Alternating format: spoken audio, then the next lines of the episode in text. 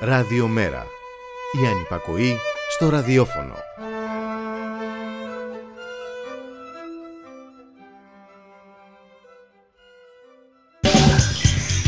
Μεταβάσεις. Η εκπομπή κίνησης ιδεών του Κέντρου Μετακαπιταλιστικού Πολιτισμού.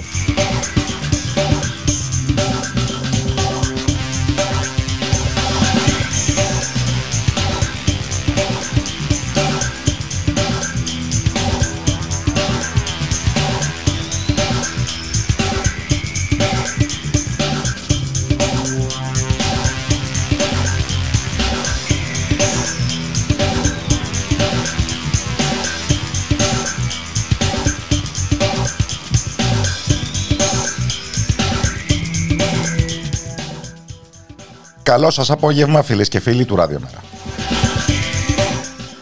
Κώστας Ράπτη στα μικρόφωνα, Γιώργος Νομικός στη ρύθμιση του ήχου. Όπως κάθε Τετάρτη τέτοια ώρα για την εκπομπή κίνησης ιδεών του Κέντρου Μετακαπιταλιστικού Πολιτισμού Μεταβάσεις.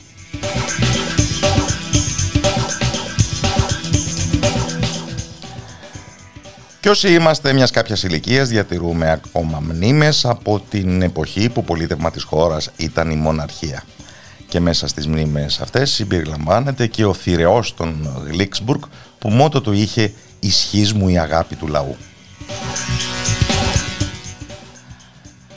Ο θηρεός βεβαίως περιβαλλόταν από δύο εύσωμους Ηρακλείς με ρόπαλα, αρκετά μεγάλα, σε περίπτωση που χρειαστούν όταν δεν εκδηλώνεται με την πρέπουσα ζέση η αγάπη του λαού. Και σκέφτομαι ποιος θηρεός, τι τύπου θα αντιστοιχούσε στο δικό μας περισσότερο εξελιγμένο, αν και ατύπως επίσης κληρονομικό πολίτευμα; Οι Ηρακλείς με τα ρόπαλα θα ήταν βέβαια πάντα στη θέση τους. Αυτό το βλέπουμε με την πρώτη ευκαιρία. Αλλά το μότο τι θα αντιστοιχούσε; Ίσως θα έπρεπε να γίνει ισχύς μου η ατομική ευθύνη των πολιτών. Αυτό ναι είναι πιο ταιριαστό προς τις όλες μοντέρνες και μινιμαλιστικές αντιλήψεις για τον ρόλο του κράτους.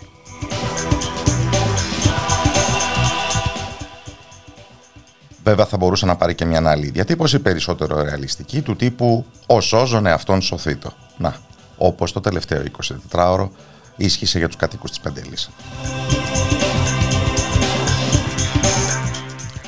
Αλλά μπορεί αυτό να αποθάρρυνε τον πληθυσμό, οπότε θα έπρεπε ίσως να αναζητήσουμε διατυπώσεις που να εμπνέουν περισσότερη αισιοδοξία.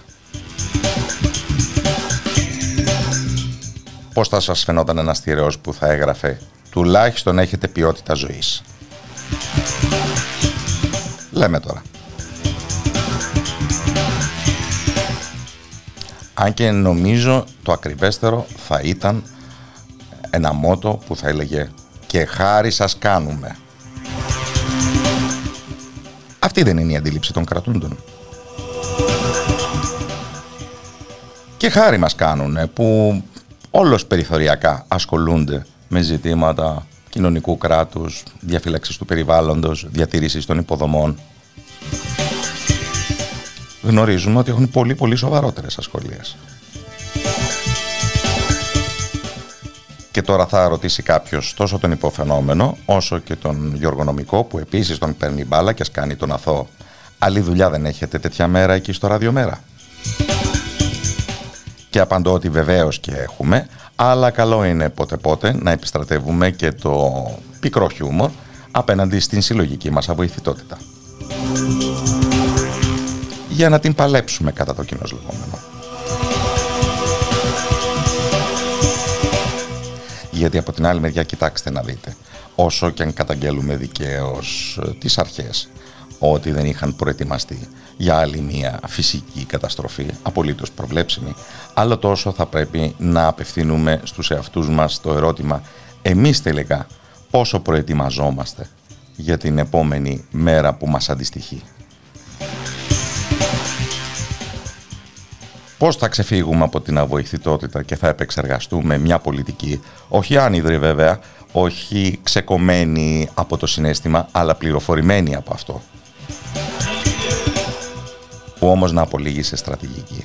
για να μην καταδείσουμε απλώς να περιφέρουμε τον οδυρμό μας στα social media.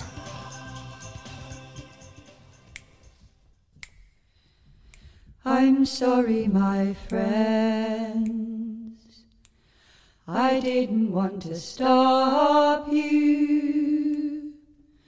when you were having such a fine time.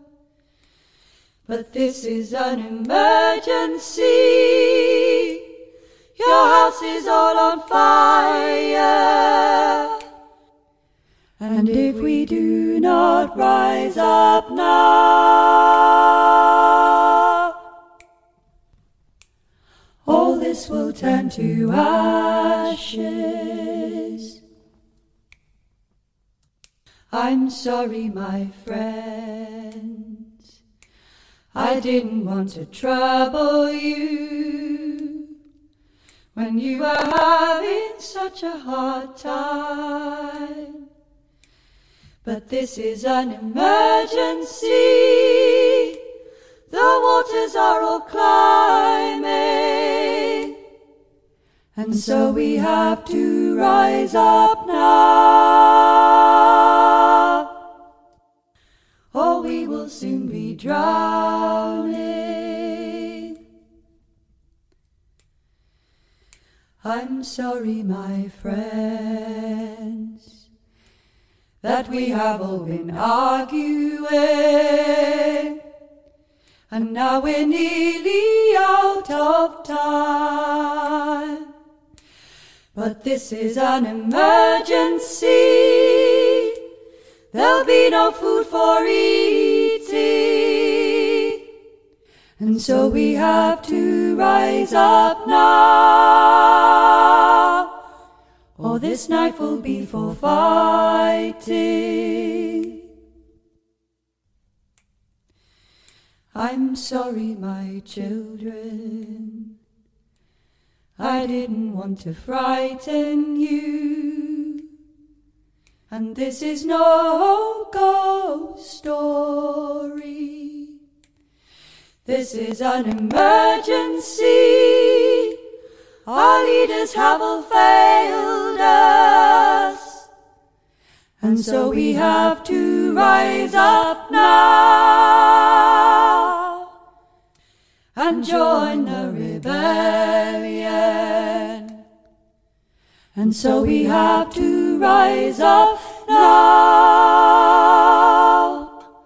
and form the rebellion.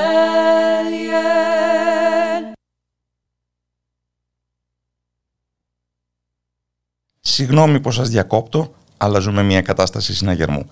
Αυτό υπομένω από την χοροδία του Extinction Rebellion, του γνωστού κινήματος που έχει εξαπλωθεί διεθνώς με αρχική αιστεία την Βρετανία προκειμένου να αναδείξει τον ε, υπαρκτό κίνδυνο εξάλληψης του ανθρώπινου είδους, τον οποίο αντιπροσωπεύει η κλιματική κρίση. Και αν δεν το είχαμε καταλάβει από μόνοι μας, καλό είναι που έρχονται οι προς το παρόν λίγοι, όχι όσο χρειάζεται αρκετοί ακτιβιστές για να μας το υπενθυμίσουν. Συγγνώμη που σας διακόπτω, ζούμε ε, μια έκτακτη κατάσταση, μια κατάσταση συναγερμού. Ωστόσο, οι πολιτικές που ακολουθούνται, ιδίως το τελευταίο διάστημα, είναι απολύτως αναντίστοιχοι προς αυτόν τον ε, συναγερμό. Είναι δε απολύτως αναντίστοιχες για την ακρίβεια, κινούνται ε, στην αντίθετη κατεύθυνση από τα όσα οι ψηπετοί έχουν διακηρύξει οι ηγεσίες με πρωτοστατούσες μάλιστα αυτές τις διευρυμένες δύσεις σχετικά με την ε, κλιματική μεταβολή και την αντιμετώπιση της. Γιατί βέβαια τι άλλο από δραματική οπισθοχώρηση αποτελούν τα όσα συμβαίνουν με αφορμή η αιτία όπως θέλετε ερμηνεύστε το, το νέο ψυχρό πόλεμο και την στροφή λόγου χάρη της Ευρώπης σε πολύ πιο βρώμικες μορφές ενέργειας όπως τον άνθρακα που ξαναγίνεται και πάλι της μόδας όπως την ε, κακώς χαρακτηριζόμενη ως καθαρή πυρηνική ενέργεια την οποία από ό,τι διαβάζουμε θα αγαπήσουν σιγά σιγά και οι συγκυβερνώντες Γερμανοί πράσινοι και βέβαια στο προσκήνιο το αμερικανικό υγροποιημένο φυσικό αέριο, το LNG, το οποίο προβάλλει ως η θαυματουργός λύση για την γεωπολιτική απεξάρτηση της Ευρώπης από τον μοχθηρό Πούτιν. Συμβαίνει όμως και να είναι ανεπαρκές ως λύση σε σχέση με τις υφιστάμενες ενεργειακές ανάγκες και να είναι μια λύση πολύ περισσότερο βλαπτική για το περιβάλλον. Αναρωτιέμαι λοιπόν πώς συντεριάζονται όλα αυτά και απευθύνομαι στον αγαπητό συνάδελφο Δημήτρη Κωνσταντακόπουλο για να μας περιγράψει την οικολογική καταστροφή που ζούμε στο φόντο του νέου ψυχρού πολέμου. Καλό απόγευμα από το Ράδιο Μέρα. Καλό απόγευμα. Ε, η αλήθεια είναι ότι ζούσαμε μια πολύ σοβαρή οικολογική κρίση ήδη προτού σημειωθεί η σύγκρουση στην Ουκρανία και ο νέος ψυχρός πόλεμος με την επιβολή κυρώσεων, αντικυρώσεων κτλ. Γιατί στην πραγματικότητα τα μέτρα που παίρνει η ανθρωπότητα ε, όλα τα κράτη του κόσμου η Ευρώπη ίσως είναι καλύτερη σε αυτό το σημείο αλλά υστερούμε παρόλα αυτά όλοι στην αντιμετώπιση του φαινομένου της κλιματικής αλλαγής που αντιπροσωπεύει μία από τις μεγαλύτερες απειλές για την ίδια την επιβίωση του ανθρώπου είναι εξαιρετικά ε, μικρά, περιορισμένα μπροστά στο μέγεθος του προβλήματος. Αυτό συνέβαινε και πριν από τις 24 Φεβρουαρίου. Τώρα όμως, πριν από τις 24 μόνο... Φεβρουαρίου μιλούσαμε για ανεπαρκή ανταπόκριση στο μέγεθος της κρίσης, όχι για οπισθοχώρηση.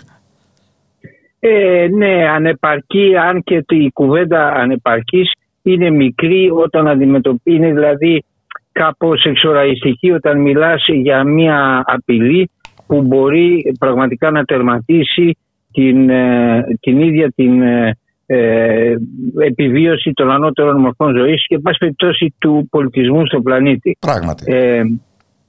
και νομίζω ότι γίνεται μια συστηματική προσπάθεια για να υποτιμηθεί αυτό το ζήτημα. Διασπείρονται και διάφορες θεωρίες ότι δεν υπάρχει κλιματική αλλαγή, δεν γίνεται κλιματική αλλαγή. Ή ότι δεν είναι ανθρωπογενής.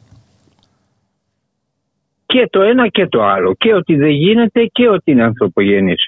Και ότι δεν είναι ανθρωπογενής. Ε, τώρα εδώ να μην μπλέξουμε ίσως αυτή την κουβέντα, διότι αν θέλετε ε, εδώ έχω τον Οργανισμό Ενωμένων Εθνών και έχω και τα σχεδόν 200 κράτη-μέλη του, όλα τα κράτη του κόσμου δηλαδή, κράτη τα οποία διαφωνούν σε όλα σχεδόν μεταξύ τους και είναι έτοιμα να πάνε σε πόλεμο, ε, οι Ηνωμένες Πολιτείες και η Ρωσία, η Κίνα και η Γερμανία, το Ιράν και το Ισραήλ, ε, η Κούβα και η Ζιμπάμπου. Εν πάση περιπτώσει, όλοι αυτοί έχουν υπογράψει μια συμφωνία ε, για την αντιμετώπιση της κλιματικής αλλαγής. Δεν φαντάζομαι ότι κάποιος θα μπορούσε να εξαπατήσει ή να κάνει κόλπα ή είναι για κάποιο λόγο όλοι αυτοί μαζί να υποστηρίζουν ένα ψέμα.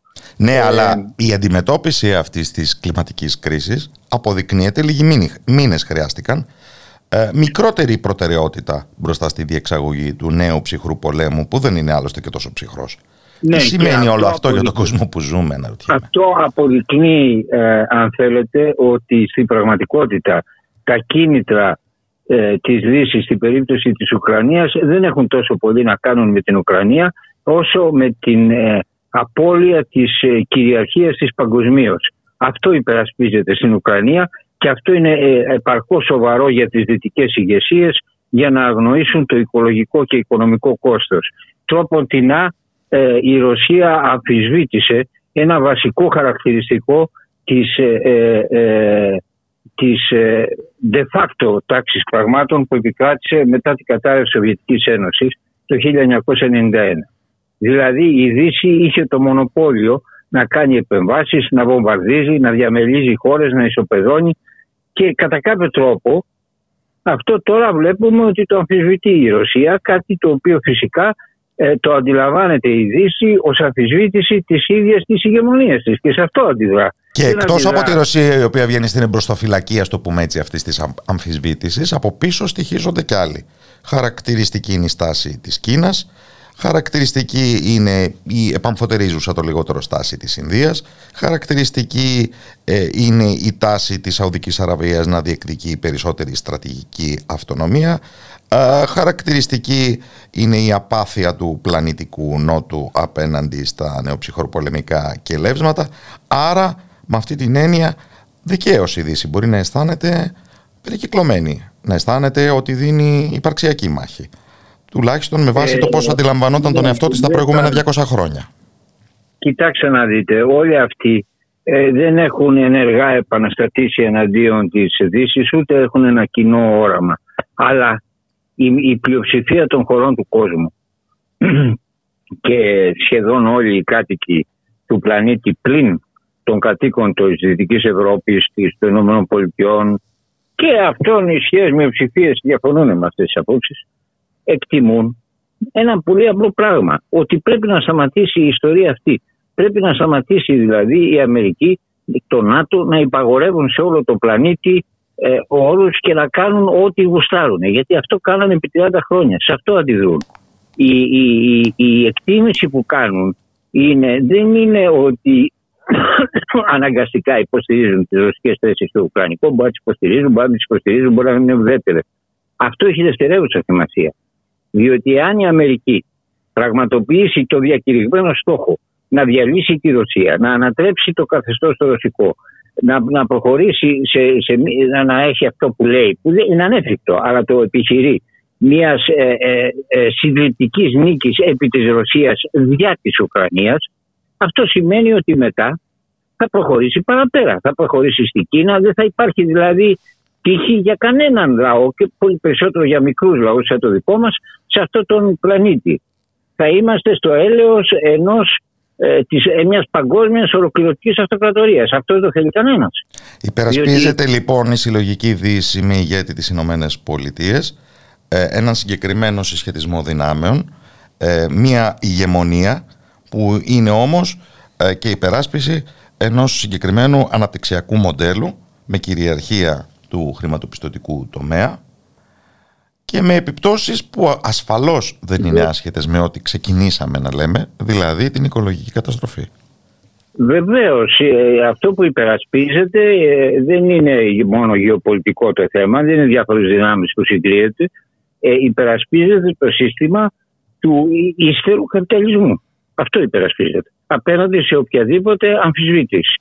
Ε, και θέλω να πω στη συγκεκριμένη περίπτωση μάλιστα ότι σε, σε ό,τι αφορά όμως την οικολογία γιατί δεν ολοκληρώσαμε τη συζήτηση μετά, την, μετά τις κυρώσεις και όλο αυτό το κλίμα κάνουμε δραματικά βήματα προς τα πίσω τα οποία δεν θα είναι και εύκολα αναστρέψιμα.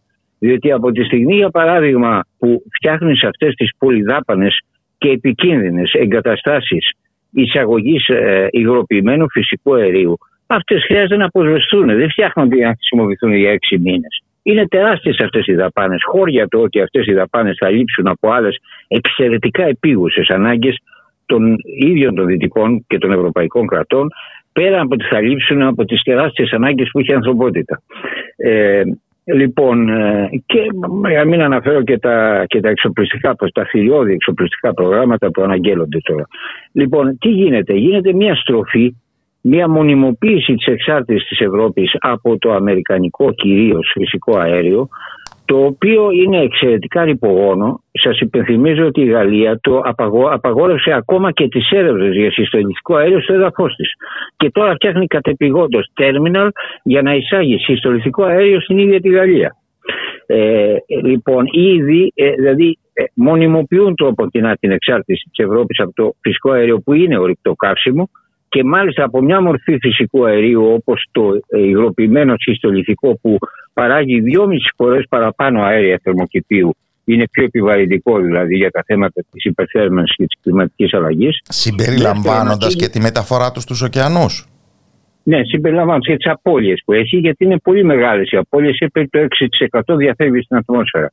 Είναι το μεθάνιο, είναι ένα εξαιρετικά ε, ε, ε, ένα, ένα αέριο που είναι επίσης αέριο θερμοκηπίου και έχει, αν δεν κάνω λάθος τον αριθμό, μπορεί και να κάνω λάθος, αλλά δεν είναι αυτής της τάξης, 25 ή 30 φορές ε, περισσότερο επιβαρυντικό για το φαινόμενο της υπερθέρμανσης του πλανήτη. Αυτό δηλαδή που προκαλεί την κλιματική αλλαγή. Επιπλέον, εκτός από αυτά, έχουμε μία στροφή ε, ξανά στον άνθρακα και μια στροφή όπως είπατε και στην πυρηνική ενέργεια η οποία δεν επιβαρύνει φυσικά την, ε, το θέμα της, ε, των αερίων θερμοκηπίου δημιουργεί άλλους τεράστιους κινδύνους όμως για την ανθρωπότητα γιατί δεν υπάρχει τρόπος να αποθηκεύσουμε ε, πυρηνικά απόβλητα εξαιρετικά τοξικά τα οποία ε, θα επιβιώσουν για ένα εκατομμύριο χρόνια για παράδειγμα. Για, τέτοιες, για, τέτοια, για τέτοια διαστήματα δεν υπάρχει ασφαλής τρόπος. Και άλλωστε και, αυτή η μορφή ενέργειας προσκρούει στο πεπερασμένο των δυνατοτήτων αυτού του πλανήτη. Δεν θα υπάρχει ουράνιο για πάντα. Α, αυτό είναι, αν θέλετε, το βασικό πρόβλημα και το έχει επισημάνει πρόσφατα ο Οργανισμός Ηνωμένων Εθνών εισήγαγε στις αναλύσεις του την έννοια των πλανητικών ορίων. Οι, δραστηριο, οι ανθρώπινες δραστηριότητες έχουν ξεπεράσει ξε, ή ξεπερνάνε, εν περιπτώσει, τα τα όρια που έχει ο πλανήτης να τη σηκώσει. Αυτό που παθαίνουμε σε μικρογραφία φοβάμαι και στο λεκανοπέδιο της Αττικής για διάφορους λόγους, αλλά αυτό είναι ένα άλλο θέμα. Λοιπόν, επομένως, άλλο αλλά πολύ επίκαιρο. Έχουν... Εξαιρετικά επίκαιρο, ναι. Και για το οποίο δεν παίρνει κανένας καμία, καμία ουσιαστική πρωτοβουλία για την αντιμετώπιση του ή έστω και για την ανάλυση του προβλήματος. Ε, αν θέλετε αυτό ισχύει στο επίπεδο επίσης και της Ελλάδας γιατί και η Ελλάδα αρχίζει ο σύστημα να γίνεται μη βιώσιμο. Ε, έγινε πρώτα οικονομικά, έχει φορτωθεί ένα εξαιρετικά μη βιώσιμο εξωτερικό χρέος και ένα κολοσιαίο εσωτερικό χρέος που δημιουργήθηκε από το 10 μέχρι σήμερα. Ε, σε αυτό προσετέθη η, η γεωπολιτική μη βιωσιμότητα του κράτους το οποίο έχει παραδοθεί το κράτος, οι υπηρεσίες του, οι επικράτειές του, ε, τα πάντα έχουν παραδοθεί στις ΗΠΑ και σε μικρότερο βαθμό στο Ισραήλ και τη Γερμανία ε, είναι μη βιώσιμο δημογραφικά διότι έχουμε μια κατάρρευση δημογραφική του ελληνικού πληθυσμού. Θα έχουμε την ευκαιρία να το αναλύσουμε αυτό στη συνέχεια της εκπομπής. Ακριβώς αυτό το θέμα. Ναι. Ε, λοιπόν, λοιπόν, αυτό το πράγμα έχουμε εδώ πέρα ένα σύστημα δηλαδή ε, ε, η ανθρωπότητα να τη δούμε σαν ένα σύστημα ε, το οποίο δεν μπορεί πια να υπάρξει με τον τρόπο που έχει οργανώσει τις δραστηριότητες του αλλά και με τον όγκο των δραστηριοτήτων του. Εφτάσαμε στο όριο.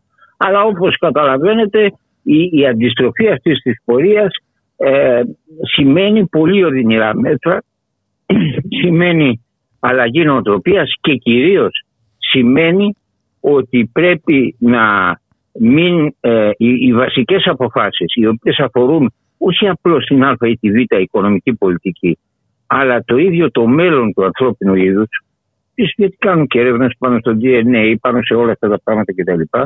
Επιλογές δηλαδή που θα καθορίσουν το αν θα έχει μέλλον το ανθρώπινο είδος, δεν μπορεί να αφήνονται και για αυτούς τους λόγους, αλλά και για λόγους εύρυθμης οικονομικής λειτουργίας στα χέρια μιας ελαχίστης ε, ε, μειοψηφίας, μιας ολιγαρχίας ε, ε, Άρα όσα λέτε ως εδώ σημαίνουν ταυτοχρόνως δύο πράγματα. Αν υπάρχουν πλανητικά όρια με τα, στα οποία προσκρούμε, τότε προφανώς πρέπει να υπάρξει και μια απελευθέρωση από το μοντέλο της αέναης ανάπτυξης. Αυτό είναι το πρώτο. Και το δεύτερο ότι χρειάζεται να υπάρξει μια ριζική, μια επαναστατική αναδιανομή και πόρων και εξουσίας, δυνατότητας λήψης ε, αποφάσεων και ούτω καθεξής. Ασφαλώς χρειάζεται, αλλά δεν θέλω να χρησιμοποιώ τέτοιους όρους, κυρίως για να μην, ε, για να μην αποξενωθούν οι, οι ακροατές σας, οι οποίοι άλλοι θα θεωρήσουν ότι αυτά είναι παραβά πράγματα, άλλοι θα τα πούν ανέφικτα κτλ. Είναι προφανές ότι αυτός ο πολιτισμός και μάλιστα όχι μόνο ο πολιτισμός του καπιταλισμού που διατηρείται επί 500 χρόνια με διάφορες αλλά και ο, ο πολιτισμός που έχει αναπτύξει ο άνθρωπος ε, μετά την νεολυθική εποχή δεν μπορεί να ε, δεν είναι βιώσιμος. Πρέπει να αλλάξουν όλα και πρέπει να αλλάξουν, να αντιμετωπιστούν όλα τα προβλήματα, όχι μόνο ένα. Διότι, για παράδειγμα, η Ευρώπη έπαιρνε μέχρι τώρα, μέχρι το Ουκρανικό, μέτρα αρκετά σημαντικά για το περιορισμό της κλιματικής αλλαγής. Αλλά η Ευρώπη, ό,τι μέτρα και να πάρει, δεν μπορεί να εμποδίσει ένα φαινόμενο που είναι παγκόσμιο. Δεύτερον, δεν μπορείς να πεις στα κράτη τα οποία ζουν στα πρόθυρα της πείνας να κάνουν διάφορες περικοπές στην ανάπτυξή τους ε, προκειμένου να επιτευχθούν οι παγκόσμιοι στόχοι. Πρέπει επομένως αφενός να ανακοπεί άμεσα ο πόλεμος που έχει εξαπολύσει ε, θα έλεγα το μεγάλο κεφάλαιο ε, ε, οργανωμένο πολιτικά, οργανωμένο οικονομικά κτλ. έχει εξαπολύσει ένα πόλεμο εναντίον των λαϊκών τάξεων στην ίδια τη Δύση, το βλέπουμε στη διαρκή πτώση του βιωτικού μας επίπεδου, εναντίον φυσικά και των δημοκρατικών τους δικαιωμάτων, εναντίον των τρίτων χωρών, της Ρωσίας, της Κίνας, του νότου της ανθρωπότητας και εναντίον της φύσης, γιατί επιχειρεί να διευρύνει τα κέρδη του ε, ουσιαστικά αντλώντας από το καταστρέφοντας το φυσικό κεφάλαιο το οποίο ε, και επιμένει σε έναν τρόπο διανομής. Γιατί ξέρετε κάτι, οι, οι παραγωγικές δυνάμεις της ανθρωπότητας εδώ και 50-70 χρόνια επαρκούν για να καλύψουν τις εύλογες ανάγκες των ανθρώπων που ζουν σήμερα, ίσως και ενός διπλάσιου πληθυσμού πάνω στη γη. Αυτό που συμβαίνει όμως είναι το πώς διανέμονται αυτοί οι πόροι που παράγονται. Εκεί είναι το μεγάλο πρόβλημα. Ε, και αυτό φαντάζομαι είναι η διαχωριστική γραμμή μιας πραγματικά ριζοσπαστικής ε, κριτικής από έναν κλασικό μαλθουσιανισμό. Ε, έχουν συγκεντρωθεί όμως στις πλάτες μας, αν θέλουμε να τα αναλάβουμε, πολύ σοβαρά καθήκοντα έτσι όπως τα περιγράψατε. Γι' αυτό και ευχαριστώ θερμά τον δημοσιογράφο Δημήτρη Κωνσταντακόπουλο. Καλό απόγευμα από το Ράδιο Μέρα.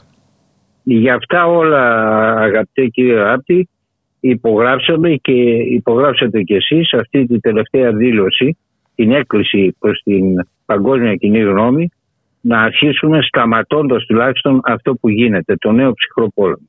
Σταματώντας την ε, ε, επιβολή κυρώσεων, την, ζητώντας εκεχηρία και έναρξη διαπραγματεύσεων στην Ουκρανία, σταματώντας να εξοπλίζουμε την Ουκρανία. Υπογραμμίζουμε ε, δεκάδες ε, διανοούμενοι και άλλες προσωπικότητες από, από όλες τις υπήρους την ανάγκη να δράσουμε επιγόντως για να σταματήσει αυτή η ιστορία.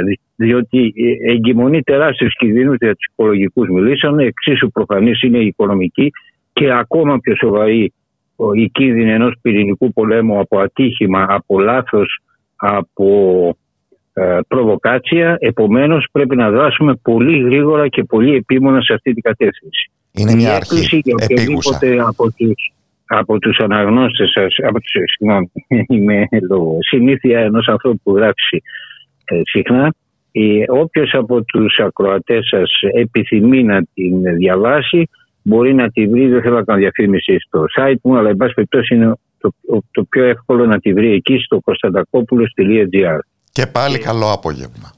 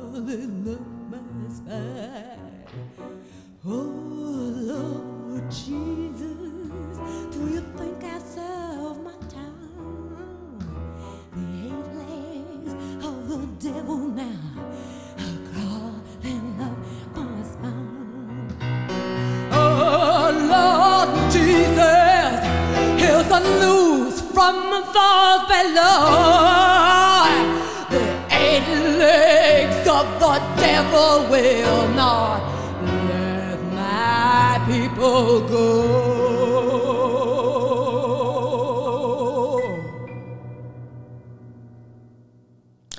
Let My People Go με την Διαμάνα Γκαλάς. Βιβλική εμπνεύσεως το τραγούδι. Αναφερόμενο στην έξοδο. Αλλά εμείς θα μιλήσουμε όχι για την λυτρωτική έξοδο της βίβλου, για την πολύ πεζή έξοδο των κατοίκων αυτής της χώρας. Γιατί η δημοσιοποίηση με τα πολλών βασάνων, που έχουν και αυτά τη σημασία τους, των πρώτων αποτελεσμάτων της τελευταίας γενικής απογραφής, καθιστά αδιαμφισβήτητο αυτό που λίγο πολύ γνωρίζαμε όλοι ότι ο πληθυσμός της Ελλάδας μειώνεται. Μειώνεται όχι μόνο γιατί μετά από μια δεκαετία κρίσης αποθορύνονται με κάθε δυνατό τρόπο να αναπαραχθούν, να τεκνοποιήσουν όσοι θα είχαν την ε, πρόθεση προς τούτο και κατά τα λοιπά μας μάρανε η ε, εξ Αμερικής προερχόμενη συζήτηση για τις αμβλώσεις αλλά και γιατί ε, ίσως το πιο δυναμικό ε, τμήμα του ελληνικού πληθυσμού συμπεριλαμβανομένων και πολλών μεταναστών, να το τονίσουμε αυτό, εγκατέλειψε τη χώρα. Τι συμπεράσματα προκύπτουν από όλα αυτά; Ε, τα δημογραφικά δεδομένα ε, ίσως δεν βρίσκονται πάντα στο επίκεντρο της προσοχής μας, αλλά πάντα μας οδηγούν πολύ μακριά. Είναι το θέμα που θα ήθελα να συζητήσω με τον καθηγητή δημογραφίας του Πανεπιστημίου Θεσσαλίας, κύριο Βίρονα Κοντζαμάνη, τον οποίο ε, ε, καλωσορίζω στην εκπομπή. Καλό απόγευμα από το Ραδιομέρα. Καλό απόγευμα και εσάς και στους ακροατές σας. Καταρχήν έχουμε ένα πρόβλημα στη βάση ποιων στοιχείων μιλάμε. Ακόμα και αυτά αποδεικνύονται επιδεικτικά πολλών αμφισβητήσεων, έτσι δεν είναι; Εξαρτάται από ποια οπτική γωνία τα βλέπετε. Προς το παρόν, με βάση τα δεδομένα που κοινοποιήθηκαν, μας δημοσιοποιήθηκαν χθες από την Ελστάτ, έχουμε μια μείωση του πληθυσμού μας μόνο κατά 385.000. Σε βάθος δεκαετίας. Σε βάθος 10 χρόνων και 6 μηνών, γιατί η απογραφή έγινε καθυστερημένα. Έγινε το Μάιο, προηγούμενη έγινε το Μάιο, αυτή έγινε τον Νοέμβριο, τον Οκτώβριο. Επομένως, ε, σχεδόν 10,5 χρόνια έχουμε μια μείωση του πληθυσμού στι 285.000. Ε, αναμενόταν με βάση τα στοιχεία της ίδια αρχής και, τις, ε, και τα στοιχεία από την αρχεία να έχουμε μια μείωση μεγαλύτερη. Θα είχαμε 485.000, όπως ήταν μια έκπληξη το ότι μειωθήκαμε μόνο κατά 385.000. Η μείωση αυτή κατά 320.000 με βάση τα, τα, τα στοιχεία της απογραφής, λέω τώρα έτσι, ε, οφείλεται στο ότι υπάρχουν, είχαμε 320.000 περισσότερου Αράπε από γεννήσεις και η υπόλοιπη διαφορά οφείλεται στο ότι είχαμε περισσότερα άτομα που φύγαν από τη χώρα μας με αυτά που μπήκαν μέσα, παρόλο που με την προσφυγική κρίση είχαμε μια μαζική εισρωή ατόμων από τις λιγότερα επικαιρέ χώρες του πλανήτη μα, ένα τμήμα των οποίων αναγκαστικά μετά το κλείσιμο της Βαλκανικής Οδού έμενε στη χώρα μας και επομένως θα μείνει και θα μείνει στη χώρα μας. Επειδή κοντά στα άλλα προβλήματα που αντιμετωπίζουν δεν μας κάνουν τη χάρη και τα δίκτυα. Θα σας παρακαλέσω να μιλάτε λίγο πιο δυνατά και να σας ρωτήσω Ωραία. αριθμητικά οι καθαρές εκροές από τη χώρα. Με βάση, φτάνουν. τα μέχρι τώρα, με βάση τα μέχρι, μέχρι τώρα στοιχεία που είχαμε, εντάξει, το ισοζύγιο με βάση τις εκτιμήσεις της Ελστάτ ήταν στην περίοδο αυτή ανάμεσα στις δύο απογραφές 185 με 190.000. Εντάξει, αυτές ήταν η ζυγαριά. Ωραία. Τώρα, φυσικά η ζυγαριά είναι αποτέλεσμα εισόδων και εξόδων. Επομένως, είχαμε πολύ, σπε- πολύ, πολύ, πάνω από μισό εκατομμύριο εξόδους. Εντάξει. Είχαμε κάποιους εισόδου. Το αποτέλεσμα είναι αυτό που βλέπετε. Τώρα η απογραφή έδειξε λιγότερο, έδειξε μικρότερο μέγεθος. Έδειξε μονάχα ένα, μια ζυγαριά αρνητική μόνο κατά 65.000. Εντάξει, Α, επισημένο. αυτή η απόκληση πώς ερμηνεύεται; Ή είναι αδικαιολόγητη; Ε, κατά τη μόνη- Υπάρχει κατά και τη ένα γνώμη μου- τεχνικό σκέλος της συζήτησης.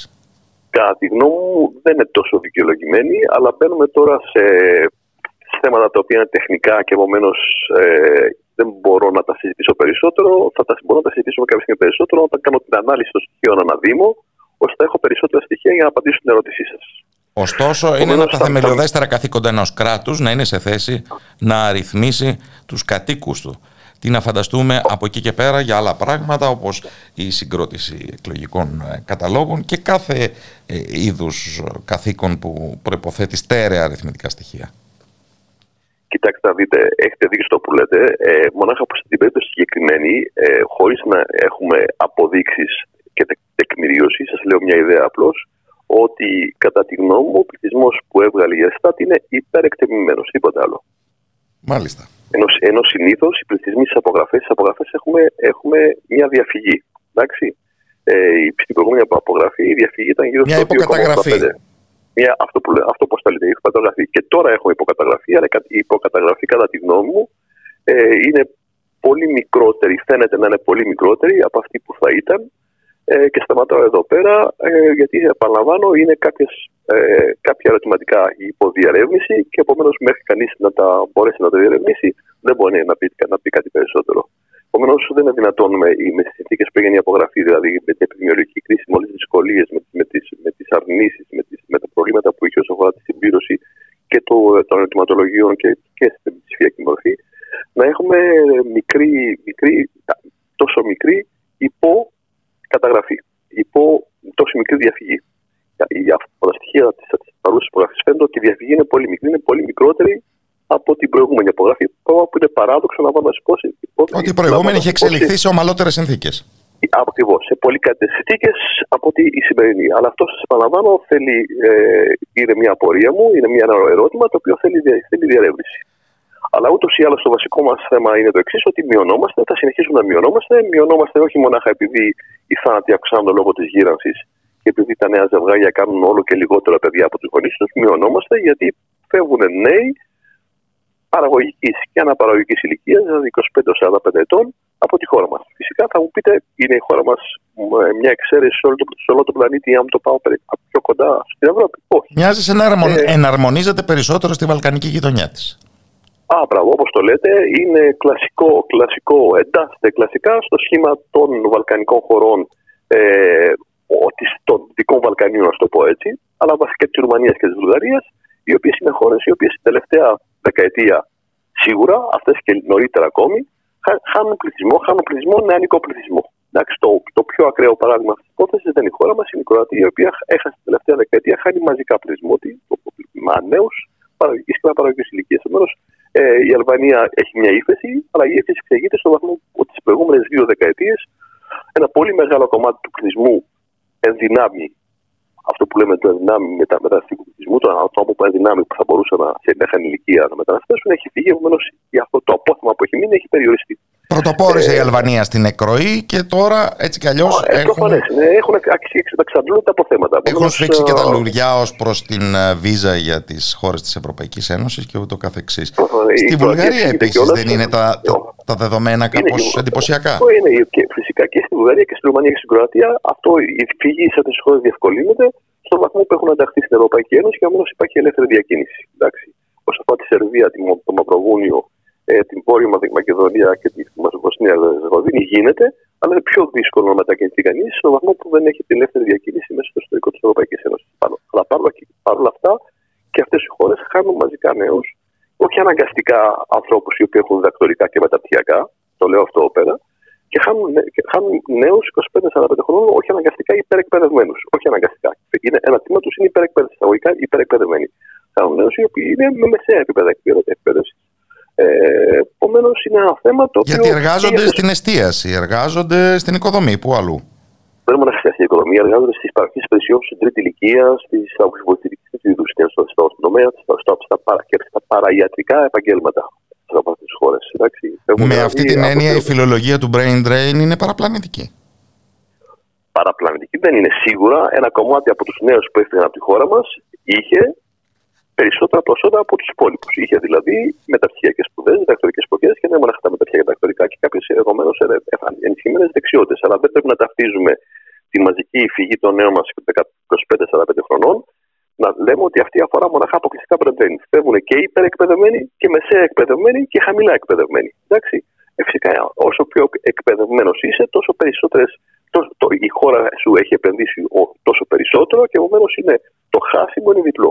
Διπλό είναι πιο σημαντικό. Εντάξει. Δεν είναι δυνατόν τώρα έχω να επενδύουμε στη χώρα μας οι γιατρού να φεύγουν οι γιατροί μας και να συνεχίζουμε να παράγουμε γιατρού οι οποίοι θα φύγουν. Παραδείγματος χάρη, η ιατρική, οι σπουδέ στην ιατρική κοστίζουν. Δεν κοστίζουν το ίδιο πράγμα όσο λογοτεχνία ή στι ανθρωπιστικέ επιστήμες. Αλλά αυτό είναι παρέτηση στο γενικό. Το βασικό είναι ότι φεύγουμε και συνεχίζουμε να φεύγουμε.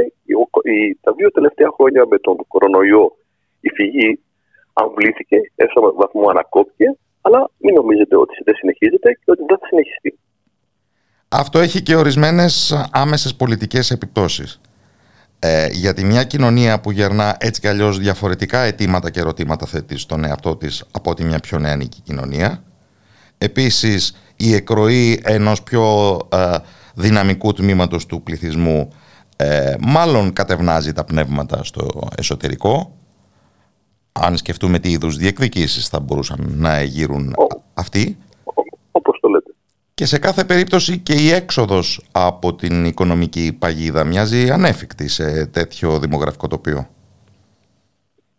Δεν θα, δεν θα αντικρούσω αυτό που λέτε. Ε, είμαστε σε μια δυσμένη θέση γιατί ε, εκτός των άλλων έχουμε περάσει μια κρίση η οποία ήταν πολύ βαθιά κρίση σε σχέση με τις υπόλοιπες χώρες της Ευρωπαϊκής Ένωσης και ακόμα και τις χώρες του Ευρωπαϊκού Νότου επομένω πολύ μεγαλύτερο διάστημα και βαθύτερη. Και δεν φαίνεται πρακτικά με βάση τα δεδομένα αυτή τη στιγμή που συζητάμε πώς θα βγούμε από αυτήν την υπόθεση. Εντάξει, δεν υπάρχει νέα εξού και αν κοιτάξετε όλες τις έρευνες που γίνονται στην Ευρωπαϊκή Ένωση όσον αφορά το, το ερώτημα πώς βλέπετε το μέλλον την επόμενη χρονιά ή τα επόμενα τρία-τέσσερα χρόνια, είμαστε από τους πιο απεσιόδοξους. Και όλοι μας και οι νέοι μας ακόμα περισσότερο. Επομένως, οι προοπτικές δεν φαίνονται άμεσες, τουλάχιστον βραχυπρόθεσμα, δεν μιλάω ότι θα γίνει μετά από 40 χρόνια και 50, δεν φαίνονται ιδιαίτερα ευνοϊκές για να ανακόψουν τη φυγή και προφανώς για όχι μόνο να ανακόψουν τη φυγή, για να, δώσουν, για να μπορέσουν κάποιοι από αυτούς που οι οποίοι θα επιθυμούσαν να επιστρέψουν στη χώρα μας. Παρόλο που κάποια μέτρα έχουν πάρθει, αυτό να το πούμε επίσης. Αλλά δεν, δεν, δεν φτάνουν. Αν έχετε ένα γενικότερο περιβάλλον το οποίο δεν είναι ευνοϊκό, δεν είναι δυσμενέ, δεν είναι αισιόδοξο, ε, όποια μέτρα και να πάρετε, σημειακά, ε, τομεακά, θα έχουν μικρή αποτελεσματικότητα. Αλλά οφείλουμε να επιθυμίσουμε ότι κάποια μέτρα έχουν πάρθει για την επιστροφή. Έχουμε αυτή τη στιγμή εικόνα του πώς κατανέμονται οι εκροές ε, αναπεριφέρεια. Ποιες περιοχές της χώρας αδειάζουν περισσότερο από πληθυσμό ή ποιες όχι. Όχι, δεν γίνονται έχουμε, μεγαλύτερος έχουμε, πόλος έλξης εσωτερικής μετανάστευσης.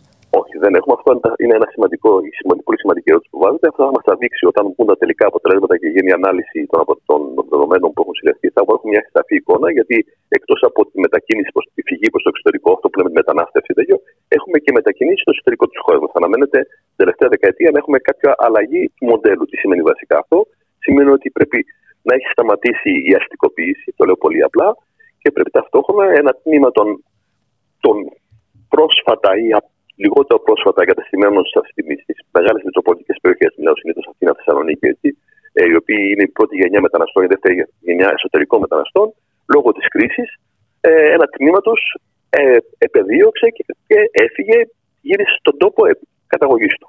Ωραία. Είναι όμω δύο φαινόμενα εδώ. Δηλαδή, με, με στροφή συνήθως στην, στην πρωτογενή παραγωγή, το οποίο είναι δείγμα υποχώρησης μιας οικονομίας. Ε, να δείτε, ε, ε, ε, να σα πω. Ε, εγώ σε αυτό το κύμα το οποίο είναι επιστροφή στο πάτριο έδαφος, αν θέλετε, διαχωρίζω δύο, δύο υποενότε. Αυτό που ονομάζω δημιουργική επιστροφή και αυτό που ονομάζω αμυντική επιστροφή. Τι σημαίνει βασικά αυτό; Τα άτομα τα οποία γύρισαν πίσω σε ηλικία μεγάλης ηλικίας, όταν λέω μεγάλης ηλικίας δεν μιλάω 100 χρονών, 55, 60, 65 και άνω, εντάξει, γύρισαν γιατί λόγω των δυσκολιών που έχουμε στα μεγάλα αστικά και βασικά στις δύο μετροπολιτικέ περιοχές αυτών και Θεσσαλονίκης, ήταν εξαιρετικά δύσκολο να, να επιβιώσουν σε αυτά. Επομένως, Πήγαν γύρισαν, κάπου με χαμηλότερο κόστος ζωής. Χαμηλότερο κόστος ζωής, έχοντας κάποιο σπίτι, κάποιο πατρικό, έχοντας κάποιο κομμάτι γη για να μπορέσουν να ε, καλλιεργήσουν κάτι για αυτοκατανάλωση. Εντάξει, επομένω είναι αυτό που λέμε, που λέω, η αμυντική επιστροφή, αν θέλετε.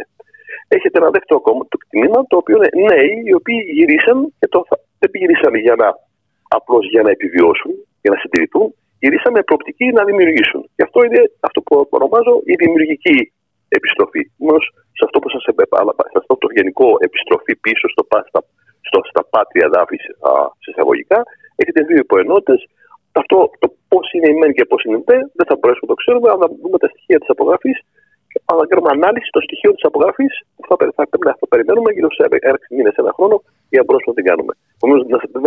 Επομένως, ε, πάρα πολλοί γύρισαν, αλλά σας λέω για, για να συντηρηθούν, για να επιβιώσουν. Δεν, όχι με στόχο να δημιουργήσουν κάτι. Κάποιοι που ήταν νεότεροι γύρισαν όχι απλώς για να επιβιώσουν και να συντηρηθούν, για να δημιουργήσουν κάτι. Φυσικά, αυτό που μου λέτε, οι περισσότεροι γύρισαν στον ε, πρωτογενή τομέα. Αλλά μην νομίζετε ότι ο πρωτογενής τομέας, αν, αν επενδύσετε σε, σε, σε, σε τομείς υψηλής παραγωγικότητας, είναι, είναι αρνητικό. Είναι θετικό. Έτσι. Η τελευταία μου ε, ερώτηση, κύριε Κοντζαμάνη, αφορά τους πιο παραμελημένους αυτής της συζήτησης. Όσους ήταν μετανάστες στην Ελλάδα και επέλεξαν να την εγκαταλείψουν, είτε επιστρέφοντας στη χώρα καταγωγής τους, όπως ισχύει για αρκετούς Αλβανούς, είτε προωθούμενοι σε μια τρίτη χώρα. Ιδίως αν είχαν αποκτήσει εδώ χαρτιά που τους επέτρεπαν την ελεύθερη μετακίνηση εντός της Ευρωπαϊκής Ένωσης. Μας έχει ταλαιπωρήσει μια ορισμένη φιλολογία περί μεταναστευτικού και τώρα ξυπνάμε και ανακαλύπτουμε ότι η χώρα κάθε άλλο παρά ελκτική προς μετανάστες είναι και ψάχνουμε να δούμε πώς θα μαζευτεί η εισόδια στην Κρήτη, πώς θα βγει η τουριστική σεζόν χωρίς εργαζόμενους κτλ. Όπως το λέτε, είναι, και αυτό είναι σημαντικό να μην λέμε ότι έχουμε μονάχα brand drain. Πήγανε μια σειρά άτομα τα οποία δεν ήταν υψηλό επίπεδο και επίπεδο, οι οποίοι όμως ήταν, ήταν στι υπηρεσίες, στον τουρισμό, στο αγροτικό τομέα, στις οικοδομέ. Επέστρεψαν στις χώρες τους ή σε τρίτες χώρες. Ε, Επομένως, βλέπετε και τα κενά τα οποία δημιουργούνται, αλλά κανεί υπόψη ότι λόγω και του πολέμου στην Ουκρανία ε, μια σειρά μετακινού, μετακινούμενοι μέσα, μια σειρά, μια σειρά ατόμων τα οποία μετακινούνταν από αυτή την περιοχή προς την Ιταλία και στην Ελλάδα δεν έχουν δυσκολίες να μετακινηθούν. Επομένως, αυτό μαζί δημιούργησε και πλέον δυσκολίες και τα ελλείμματα στην αγορά εργασίας. Ουκρανία, τώρα που την αναφέρατε, μια χώρα με δραματικές έκροες ήδη πριν το ξέσπασμα του πολέμου, χρόνια τώρα. Φυσικά, φυσικά δεν περιμέναν, δεν περιμέναν να φύγουν το αποτέλεσμα του πολέμου. Ήταν μια από τις κλασικές χώρες και η Ουκρανία και η Μολδαβία, η γειτονική της Μολδαβία και, και οι Βαλτικές Δημοκρατίες. Και οι Βαλτικές Δημοκρατίες, όπως το λέτε. Ε, κοιτάξτε να δείτε, όπου οι νέοι δεν βλέπουν στον ορίζοντα προοπτικές για να δημιουργήσουν, εντάξει, και ταυτόχρονα έχετε, δεν μιλάω για, δεν μπορώ να γενικεύσω τώρα, αλλά για την Μουμπάνο, το Μόρφο και τη Ρουμανία, τη Βουλγαρία και ενδεχομένως και εμάς, όπου δεν υπάρχει, υπάρχουν πελατειακές σχέσεις, όπου, δεν υπάρχει, όπου η, η αξιοκρατία δεν είναι εξαιρετικά ε, κατοχυρωμένη και ταυτόχρονα όπου δεν υπάρχει κράτος πρόνοιας ή υπάρχει πολύ περιορισμένο κράτος πρόνοιας, όλα αυτά κάνουν ένα μείγμα το οποίο οδηγούν τους πιο δημιουργικούς και δυναμικούς νέους να φεύγουν. Και στη μεγάλη κλίμακα μια απομίζηση και σε αυτό το τομέα της ευρωπαϊκής περιφέρειας από το Ευρωπαϊκό Κέντρο. Όπως το λέτε. Όπως το λέτε. Ε, αλλά αυτή είναι η πραγματικότητα. Αν δεν μας αρέσει, ε, ας την αλλάξουμε. Κύριε Κοντζαμάνη, σας ευχαριστώ πολύ. Καλό απόγευμα από το Ράδιο Μέρα. Καλή συνέχεια σας και στους ευγατέ σας. Ήταν ο καθηγητής Δημογραφίας του Πανεπιστημίου Θεσσαλίας, Βίρον Κοντζαμάνης.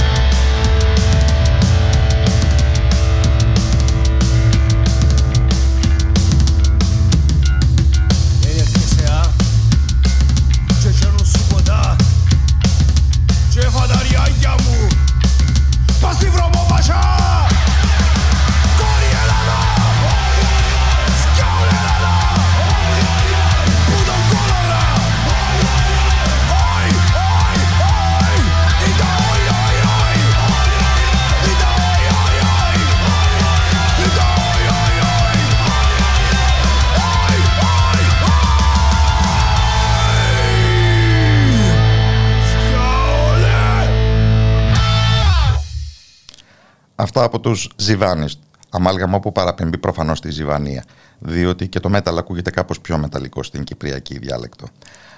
Ε, έτσι για να αντιλαμβανόμαστε και την πολυμορφία της α, κυπριακής κοινωνίας που από την απόσταση που μας χωρίζει εδώ συχνά την αντιμετωπίζουμε πολύ συγκαταβατικά.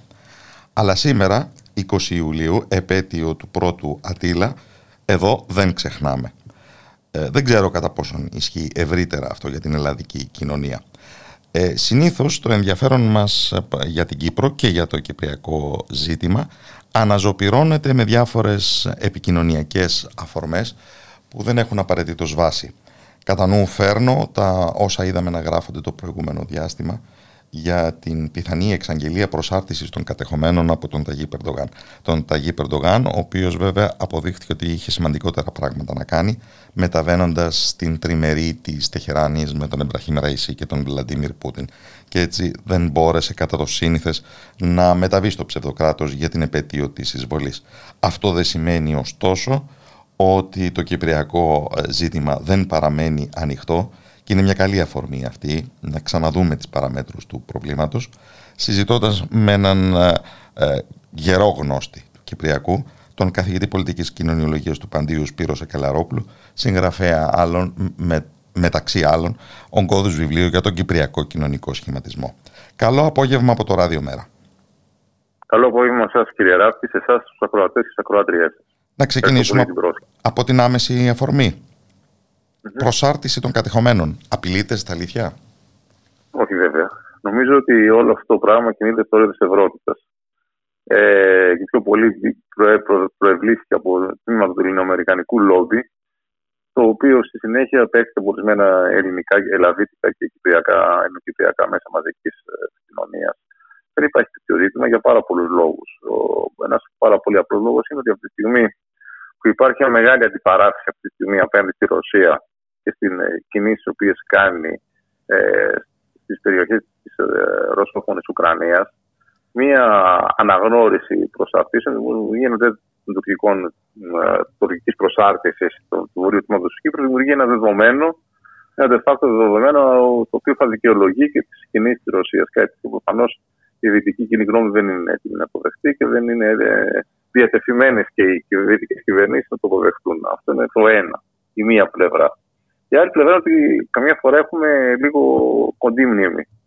Ε, αν γυρίσουμε 18 χρόνια πίσω, στο 2004 και στο σχέδιο ΑΝΑΝ, όταν δεν εγκρίθηκε το σχέδιο ΑΝΑΝ στο σχετικό δημοψήφισμα, αν θυμάστε κύριε Ράπτη και θυμούνται και οι ακροατές σας, ε, είχαν ακουστεί πάρα πολλά πράγματα. Το αρχίζουν οι αναγνωρίσεις, ότι από στιγμή στη στιγμή θα αναγνωριστεί το βόρειο τμήμα ως ανεξάρτητο κράτος. Φυσικά δεν έγινε τίποτα έτσι, ούτε από το Ζερμπαϊτζάν ακόμα, ούτε από το Πακιστάν που λεγόταν. Το που κανένα να αναγνωριστεί εισβολή από ένα κράτος και κατοχή του σε αντιδιαστολή με όλους με όλους τους κανόνες του διεθνούς δικαίου δεν είναι καθόλου απλό πράγμα.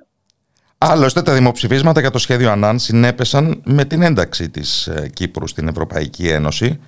Ένταξη ολόκληρου του νησιού, όσο και αν στο βόρειο κατεχόμενο τμήμα του προς στιγμή δεν βρίσκει εφαρμογή το κοινοτικό κεκτημένο.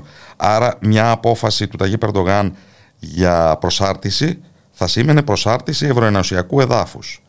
Και ασφαλώς αυτό είναι ένα, ένα πολιτικό εμπόδιο, δεν είναι; Ένα τρίτο πρόβλημα ακριβώς. Και μην ξεχνάμε κάτι, ότι μπορεί με, ε, να έχει ακολουθηθεί η πρακτική που είχε ακολουθεί η Ευρωπαϊκή Ένωση αντίστοιχη με αυτή που αφορούσε το ζήτημα της ε, ένταξης το 51 της Ανατολικής Γερμανίας στην τότε ΕΚΑΧ, που είχε υποθεί ότι είναι υπό αναστολή η ένταξη των, του τμήματος της τότε Ανατολικής Γερμανίας και η οποία μετά με την ε, ενώ η Γερμανία εντάχθηκαν αυτόματα, ναι, ε, αυτόματα τα, τα γεωγραφικά αυτά τμήματα. Ε, το ίδιο έχει υπάρχει για το βόρειο τμήμα και ταυτόχρονα πάρα πολλοί Τουρκοκύπροι έχουν πάρει, ε, έχουν πάρει την υπηκότητα τη Κυπριακή Δημοκρατία. Μιλάμε για, για δεκάδες χιλιάδες ανθρώπους, εκ των οποίων ορισμένοι και στελέχοι του σημερινού καθεστώτος του ψευδοκράτους και οι οποίοι χρησιμοποιούν τα ευρωπαϊκά διαβατήρια για την απρόσκοπη μετακίνησή τους εντός Ευρωπαϊκής Ένωσης. Γιατί είναι πάντοτε δικαιούχοι διαβατήριων της Κυπριακής Δημοκρατίας; Φυσικά και είναι πάντοτε δικαιούχοι, διότι είναι. Διότι, φυσικά με αυτόν τον τρόπο υπάρχει μια έμεση αναγνώριση της Κυπριακής Δημοκρατίας, αλλά αυτό φυσικά είναι μια άλλη ιστορία. Εκτός και αν είναι έπικη, ναι. ναι. Αν λοιπόν η προσάρτηση δεν ήταν ποτέ ένα ρεαλιστικό ενδεχόμενο, η στρατηγική της Τουρκίας αυτή τη στιγμή πώς μπορεί να περιγραφεί; Γιατί ακούγονται νέα πράγματα, ακούμε όλο και πιο συχνά να γίνεται λόγος από τους Τούρκους ηθήνοντες για λύση δύο κρατών. Βλέπουμε και κινήσεις για μεγαλύτερη πρόσδεση των κατεχομένων στην μητέρα πατρίδα, όπως την αποκαλούν, είτε αφορά την υδροδότηση, την ηλεκτροδότηση, μέχρι και τον έλεγχο των τεμενών. Γιατί οι Τουρκοκύπροι δεν είναι και πολύ ευσεβείς κατά παράδοση.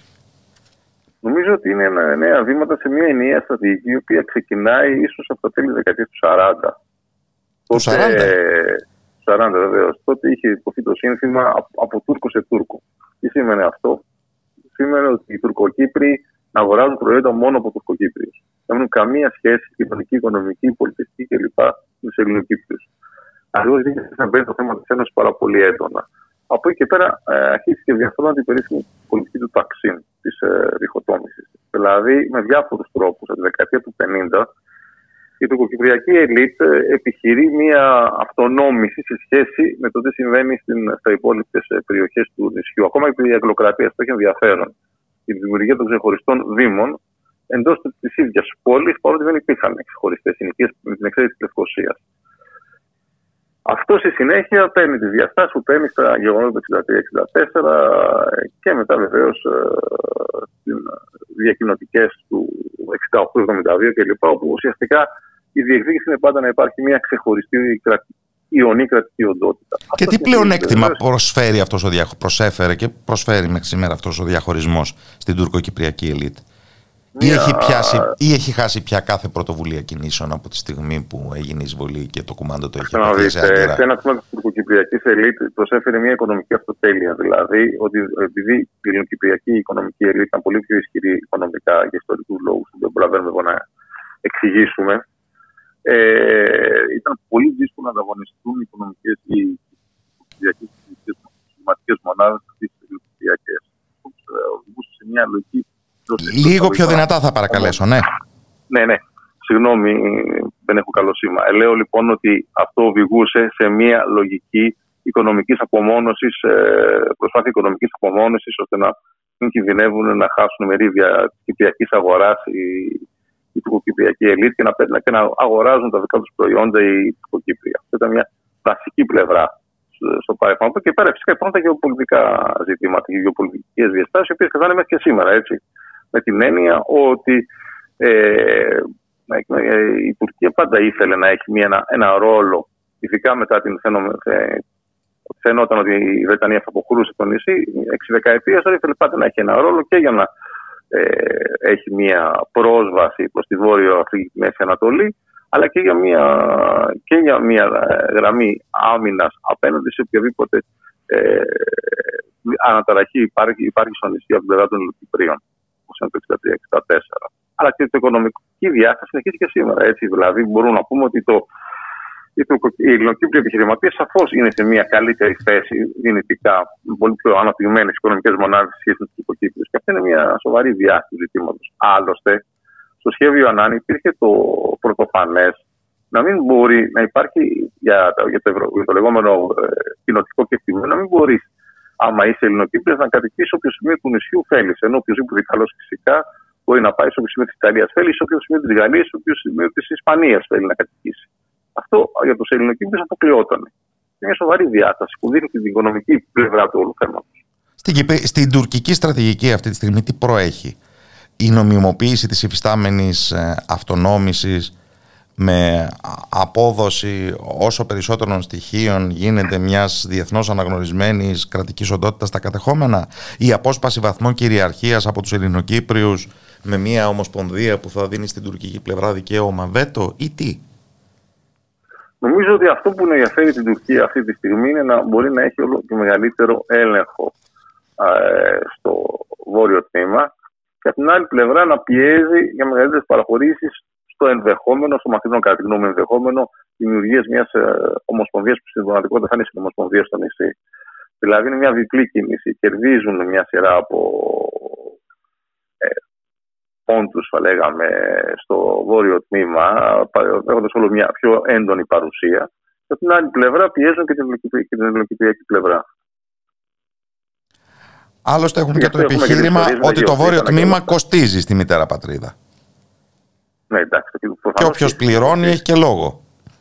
ένα προφανώ κοστίζει. Είναι από το 1900, από το, ουσιαστικά το 1964 που, που έγινε η πρώτη διχοτόμηση με του φύλακε σε διάφορε περιοχέ, την ε, διχοτόμηση τη Λευκοσία ε, και όλα αυτά που συνέβησαν τότε, υπάρχει μια πολύ μεγάλη οικονομική αρρωγή. Ε, διότι ακόμα και αυτή η οικονομική ελίτ του Κυπριακή έχει μεγάλο πλήγμα όταν αναγκάστηκε να κλείσει του φύλακε. Είναι δεδομένο αυτό.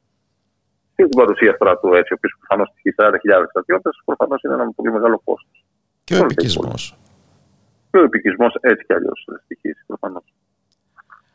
Δεν έχουμε συζητήσει όμως καθόλου για την τρίτη των εγγυητριών δυνάμεων η οποία αποχώρησε από το νησί αλλά δεν αποχώρησε γιατί διατηρεί κυρίαρχες βάσεις το οποίο μου θυμίζει το δεδικασμένο του Διεθνούς Δικαστηρίου για το αρχιπέλαγο Τσάγος που αποκόπηκε κατά την αποαπικιοποίηση από τον Μαυρίκιο και παρέμεινε υπό βρετανικό έλεγχο για να γίνει η βάση του Διέκο Γκαρσία. Ε, μπορούμε να δούμε ε, το Κυπριακό και ως μια ιστορία ατελούς από απεικιοποίησης και την Βρετανία ε... ως πρωταγωνιστή ε, σε διαδικασίες που διονύζουν τη διαίρεση ώστε ο δικός της ρόλος να μην αμφισβητηθεί; Ναι, κοιτάξτε να δείτε. Νομίζω ότι είναι μια ιστορία μιας εκατονταετίας πια. Δηλαδή, λίγο πριν τον Παγκόσμιο Πόλεμο, το 1912, οι Βρετανοί είχαν αρχίσει να συζητάνε να παραχωρήσουν την Κύπρο στην Ελλάδα. Αυτό όμως η συζήτηση δεν ήταν ομόφωνη στο εσωτερικό της Βρετανικής ελίτ. Υπήρχαν ορισμένες πλευρές, ειδικά αξιωματικοί υπουργοί εθνικής άμυνας κλπ., οι οποίοι πίστευαν ότι για, για, για γεωστρατηγικούς λόγους και μόνο έτσι δεν ήταν καμιά απειλή που είχε τίποτα θητείες ή τέτοια πράγματα. Λοιπόν, ε, δεν έπρεπε να παραδοθεί. Αυτή η διαμάχη εσωτερικά με διαφορετικές πλειοψηφίες και μειοψηφίες κρατάει για, για αρκετέ δεκαετίες. Και επιλύθηκε με μια σύνθεση, θα λέγαμε, στο εσωτερικό της Βρετανικής ελίτ, που είναι ότι φεύγουμε από το νησί το οποίο το κάτω-κάτω μας στοιχίζει αρκετά χρήματα και υπάρχουν κάτι δράσει και είμαστε στη διαδικασία από, από απεικιοποίηση μετά τον Δεύτερο Παγκόσμιο Πόλεμο, αλλά μένουμε κρατώντα μια μεγάλη λωρίδα του νησιού και έχοντα υπέρσικα βρετανικό έδαφος. Εκεί υπάρχει στις βρετανικές βάσεις, ισχύει βρετανικός νόμος. Ε, δεν ισχύει ούτε κυπριακός ούτε τίποτα. Ισχύουν οι βρετανικοί νόμοι, είναι βρετανικό έδαφος. Ενώ περιλαμβάνουν και χωριά. Βεβαίως, βεβαίως. Είναι πολύ μεγάλο μέρος του κυπριακού εδάφους. Και βεβαίως με αυτόν τον τρόπο θεωρούν ότι έχουν μια ιστορική παρουσία η οποία τους βοηθάει να, για οποιοδήποτε λόγο χρειαστεί να πέμβουν είτε στη Βόρεια Αφρική, στη Μέση Ανατολή ή ακόμα και πιο ε, σταδιακά και προς την Ανατολή. Κατά συνέπεια, η Βρετανία είναι, έχει πάντα συμφέροντα εκεί πέρα, και, ε, τα οποία όμως ξεκινάνε από την παραμονή των δικών της βάσεων. Και ε, σε μια προσπάθεια να υπάρχει μια ισορροπία μεταξύ των Κυπρίων και των Τουρκοκυπρίων. Αυτό νομίζω είναι συνολικά ο ρόλος της Βρετανίας. Και, και δεν ε, παροξύνεται αυτό το πρόβλημα με την έξοδο της Βρετανίας από την Ευρωπαϊκή Ένωση; Νομίζω ότι είναι τελείως διαφορετικό. Άλλωστε, όταν ξεκίνησε αυτό, η Βρετανία δεν είχε μπει στην Ευρωπαϊκή Ένωση. Έτσι, όταν αυτή η ιστορία ξεκινάει πολύ μακρινό 1959, ενώ με τι συνθήκε Ριζίρικη και Λονδίνου, η Βρετανία δεν ήταν στην Ευρωπαϊκή Ένωση. Ναι, αλλά βρεθήκαν για 12 χρόνια και η Κύπρος και η Βρετανική Ένωση ε, σε μια ναι, ένωση με πολλές ελευθερίες. Ναι, ναι, είναι παράλληλο κύριε Ράπτη. Δεν είναι κάτι το οποίο ε, νομίζω εφάπτεται. Είναι παράλληλο γιατί αφορά διαφορετικά ζητήματα. Ε, δεν νομίζω. Η Βρετανία δεν έχει άλλα προβλήματα, αλλά και τα προβλήματα που έχει η Βρετανία δεν επηρεάζουν τη θέση στην Κύπρο. Δηλαδή, ακόμα και το 76-77, θυμάμαι πότε έγινε, που μπήκε το Διεθνές Νομισματικό Ταμείο στην Βρετανία και είχαν σοβαρά οικονομικά προβλήματα, αυτό δεν άλλαξε τη στάση τους ε, στην Κύπρο ή και ακόμα και το σύστημα του Brexit και αυτά δεν αλλάξαν τη στάση στην Κύπρο. Νομίζω είναι δύο παράλληλα συστήματα. Αυτή είναι η γνώμη. Ευχαριστώ θερμά τον καθηγητή πολιτικής συνολογία του Παντιού Πανεπιστημίου Σπύρο Ακελαρόπουλο που μας θύμισε ορισμένες αμετάβλητες εδώ και μερικές δεκαετίες παραμέτρους του κυπριακού προβλήματος. Καλό απόγευμα από το Ραδιομέρα. Να είστε καλά. Γεια σας. Ευχαριστώ πολύ.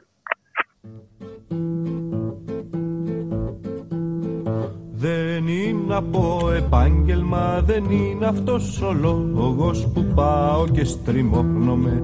Στο κακουργοδικείο Δεν είμαι κανάς διάσημος, δαπινικολόγος Καλά καλά δεν πρόλαβα να πάρω και πτυχίο Χωρίς κανένα έλεος τρέχω στην κάθε δίκη Τρίχα μου σηκώνεται στη θέα του φωνιά. Όχι από ήχτο οι άνθρωποι άμα με γεμίζει φρίκη Και σπρώχνω ψιθυρίζοντας μια θέση ρε παιδιά. Αν έχεις σαν και εμένα ναι απάνθρωπη καρδιά Που γουστάρει πτώματα και δικηγόρου πρόζα. Να σου πω που βρίσκεται στα δύο και γωνιά Εκείνο το ερείπιο της όδου σαν τα ρόζα. με συγκινούν οι συγγενείς που κλαίνε στους διαδρόμους Κι η αδρεναλίνη μ' ανεβάζει τους φυγμούς Σαν βλέπω αυτό τον άθλιο κοντά στους αστυνόμους Να σπαρταράει σαν ψάρι απ' τους λιγμούς. Μου φαίνεται όμως κάποτε η μέρα πως θα έρθει Που θα πονεμηθεί. Στον κόσμο η θεία δίκη Εμένα θα δικάζουνε πολιτική αγωγή θα είναι όσους κοίταζαμε φρίκοι Οι λοποδίτες μας τροπή προπάντων οι φωνιάδες θα λένε συνοθούμενοι. Όλοι για να με δουν αυτός όταν μας δίκαζαν μας έφτιαχνε καντάδες και δάχτυλο διχτούμενο θα με περιφρονούν. Αν έχεις σαν και εμένα ναι απάνθρωπη καρδιά γουστάρει πτώματα και δικηγόρου πρόζα Να σου πω που βρίσκεται στα δύο και γωνιά. Εκείνο το ερείπιο της όδου σαν τα ρόζα. Αν έχεις σαν και εμένα ναι απάνθρωπη καρδιά και κομμάτι διαστροφής. Στο σάπιο σου κρανίο να σου κρατήσω ρέζερβε και σένα μια γωνιά. Να δεις τα όσα γίνονται στο κακουργό δικείο Εντάξει, είναι και από, και από επάγγελμα που συχνάζει στα δικαστήρια ο επόμενος καλεσμένος μας και όχι από μια ιδιόμορφη δικομανία. Αλλά είναι κατάλληλη η καιρή νομίζω στον απόϊχο προφανώς της δίκης Λιγνάδη και των συζητήσεων που ξεσήκωσαν οι αποφάσεις ιδίως για την αναστολή, για την χορήγηση αναστολής μέχρι την εκδίκαση σε δεύτερο βαθμό είναι κατάλληλη η καιρή να συζητήσουμε όσα με τόσο πάθος έχουν ανακύψει στη δημόσια σφαίρα για το τι είναι το περιώνυμο κοινό περιδικαίου αίσθημα αν έχει όρια η κριτική των δικαστικών αποφάσεων και ούτω καθεξής. Και για αυτή την χρήσιμη νομίζω συζήτηση απευθύνομαι στον συγγνώμη, διδάκτορα νομικής Μπάμπη Κουρουνδή. Καλό απόγευμα στη Θεσσαλονίκη από το Ράδιο Μέρα. Καλησπέρα και από την ε, Θεσσαλονίκη σε εσάς, τους ακροατές και τις ακροατρίε σας, κύριε Ράπτη. Έχουν οριοθετηθεί ορισμένοι πόλοι της συζήτησης. Ε, δεν θα έλεγα ότι ε, είναι και ο καταλληλότερος οδηγός, αλλά εν πάση περιπτώσει αυτή είναι η πόλη της συζήτησης. Από τη μια ένα κύμα αγανάκτησης για ό,τι χαρακτηρίζεται ως ε, επιλεκτική λειτουργία της δικαιοσύνης απέναντι στους ισχυρούς και διασυνδεδεμένους και από την άλλη ένα κύμα καταγγελίας των ε, λαϊκών ε, δικαστηρίων και της δικαιοσύνης του όχλου.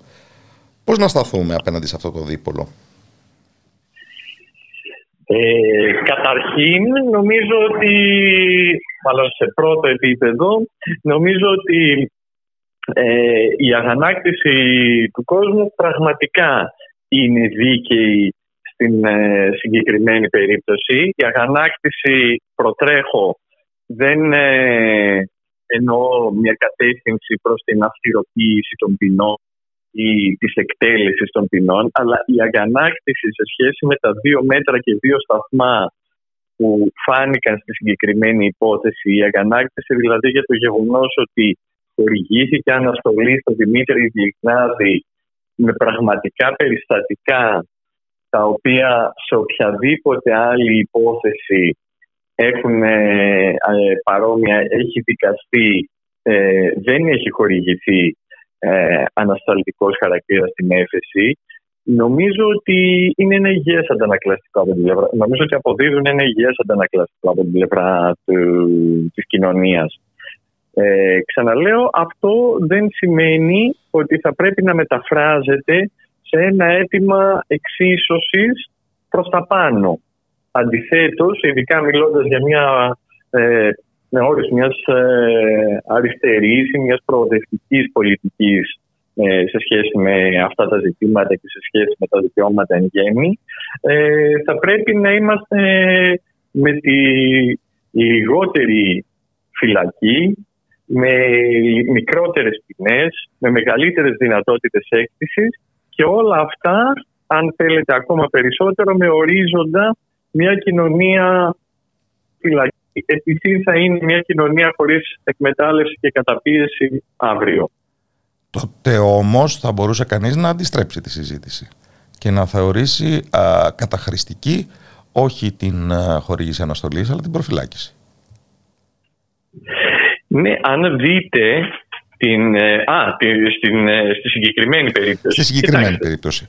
Γιατί καταλαβαίνω ναι. ότι εδώ η πρακτική των δικαστηρίων χαρακτηρίζεται από μεγάλη ελευθερία ως προς το πότε δίνεται αναστολή, πότε δεν δίνεται.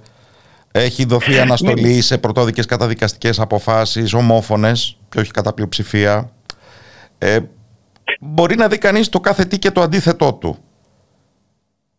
Ακριβώς. Να δούμε καταρχήν τι λέει ο νομοθέτης. Ο νομοθέτης λοιπόν αυτό που ορίζει στο περίφημο άρθρο 497 του κώδικα ποινικής δικονομίας είναι περιπτώσεις στις οποίες δεν χορηγείται ανασταλτικό αποτέλεσμα στην έφεση. Και μάλιστα η διατύπωση του, της συγκεκριμένης διάταξης είναι η εξής.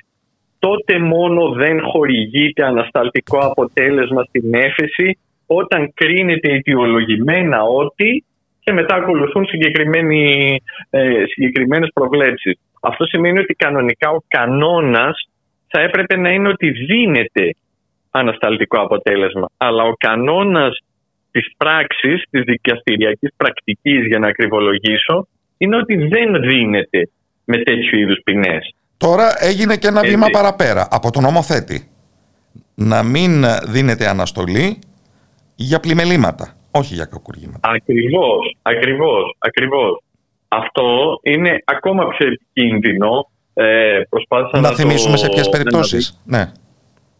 ε, να το αναδείξω μάλιστα πρόσφατα. Είναι στις περιπτώσεις του άρθρου 187 παράγραφος 6 του ποινικού κώδικα. Αυτό είναι για να συνεννόμαστε αυτό που ονομάστηκε εύστοχα κατά τη γνώμη μου παλαιότερα όταν ε, ψηφίστηκε τρομονόμος είναι κατά νομική ακριβολογία η διάταξη για την εγκληματική οργάνωση και εδώ ορίζει ότι πράξεις ε, πλημεληματικού χαρακτήρα και μάλιστα όχι ούτε καν οι πιο βαριές, παραδείγματος χάρη η φθορά ξένης ιδιοκτησίας ή η διατάξη οικιακής ειρήνης, ε, όταν τελούνται στο πλαίσιο του, της ε, εγκληματικής οργάνωσης ε, θα, οι, οι επιβαλλόμενες ποινές δεν θα έχουν ανασταλτικό αποτέλεσμα ούτε η έφεση θα έχει ανασταλτικό αποτέλεσμα.